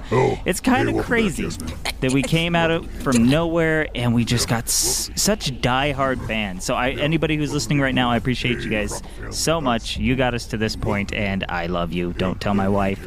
I love you more than her. If this is my wife listening, I oh love yeah, you most. absolutely, absolutely. I never thought in a million years that a year from when we started, we would be in the position we are. I thought we'd have like two or three listeners, and it would just be us 2 us three. Oh my God, right? Um, and the fact that we've had so much support and so much engagement on Twitter, Yeah. you know, being able to join other podcasts, being able to jump on Twitter uh, or Twitch streams with other podcasts, it's been unbelievable the amount of reach and it, it really makes me feel good to my to my soul To so my tummy tum. to my tummy tum makes his tummy I- tum go yum yum. this has been uh, an insane, insane trip, an insane podcast. Yeah. Creating this for all of you and with all of you, with your input, with the audience head to heads and everything. It's it's never been a dull moment, and sincerely, thank you all. And I, I can't wait to come back stronger as ever. I know we put this out for free, but I feel like we always owe you, Franks, to bring you the best that we can. We, if you were here right now, you would know that we just went through a whole lot to bring you a great episode. Oh my god. An entire yes. dungeon, to be specific, is what we just went through, and a boss We battle. survived. We survived. Were you guys nervous? Do you guys think we were gonna die? You thought we were gonna die. I thought you we were gonna die. Maybe us. I don't know. Either die or get fired. I don't know which one's worse. All right, Cowboy. Do you want to say the line so we can finally wrap it up? The official, the final line that Oh, we yeah, will be baby. doing as head to head. Oh, Let's do it. I love you all. Thanks for listening. And do one last thing for me, and that's get the fuck out of here. Good, Good night, everybody. See Good you in night. 2022.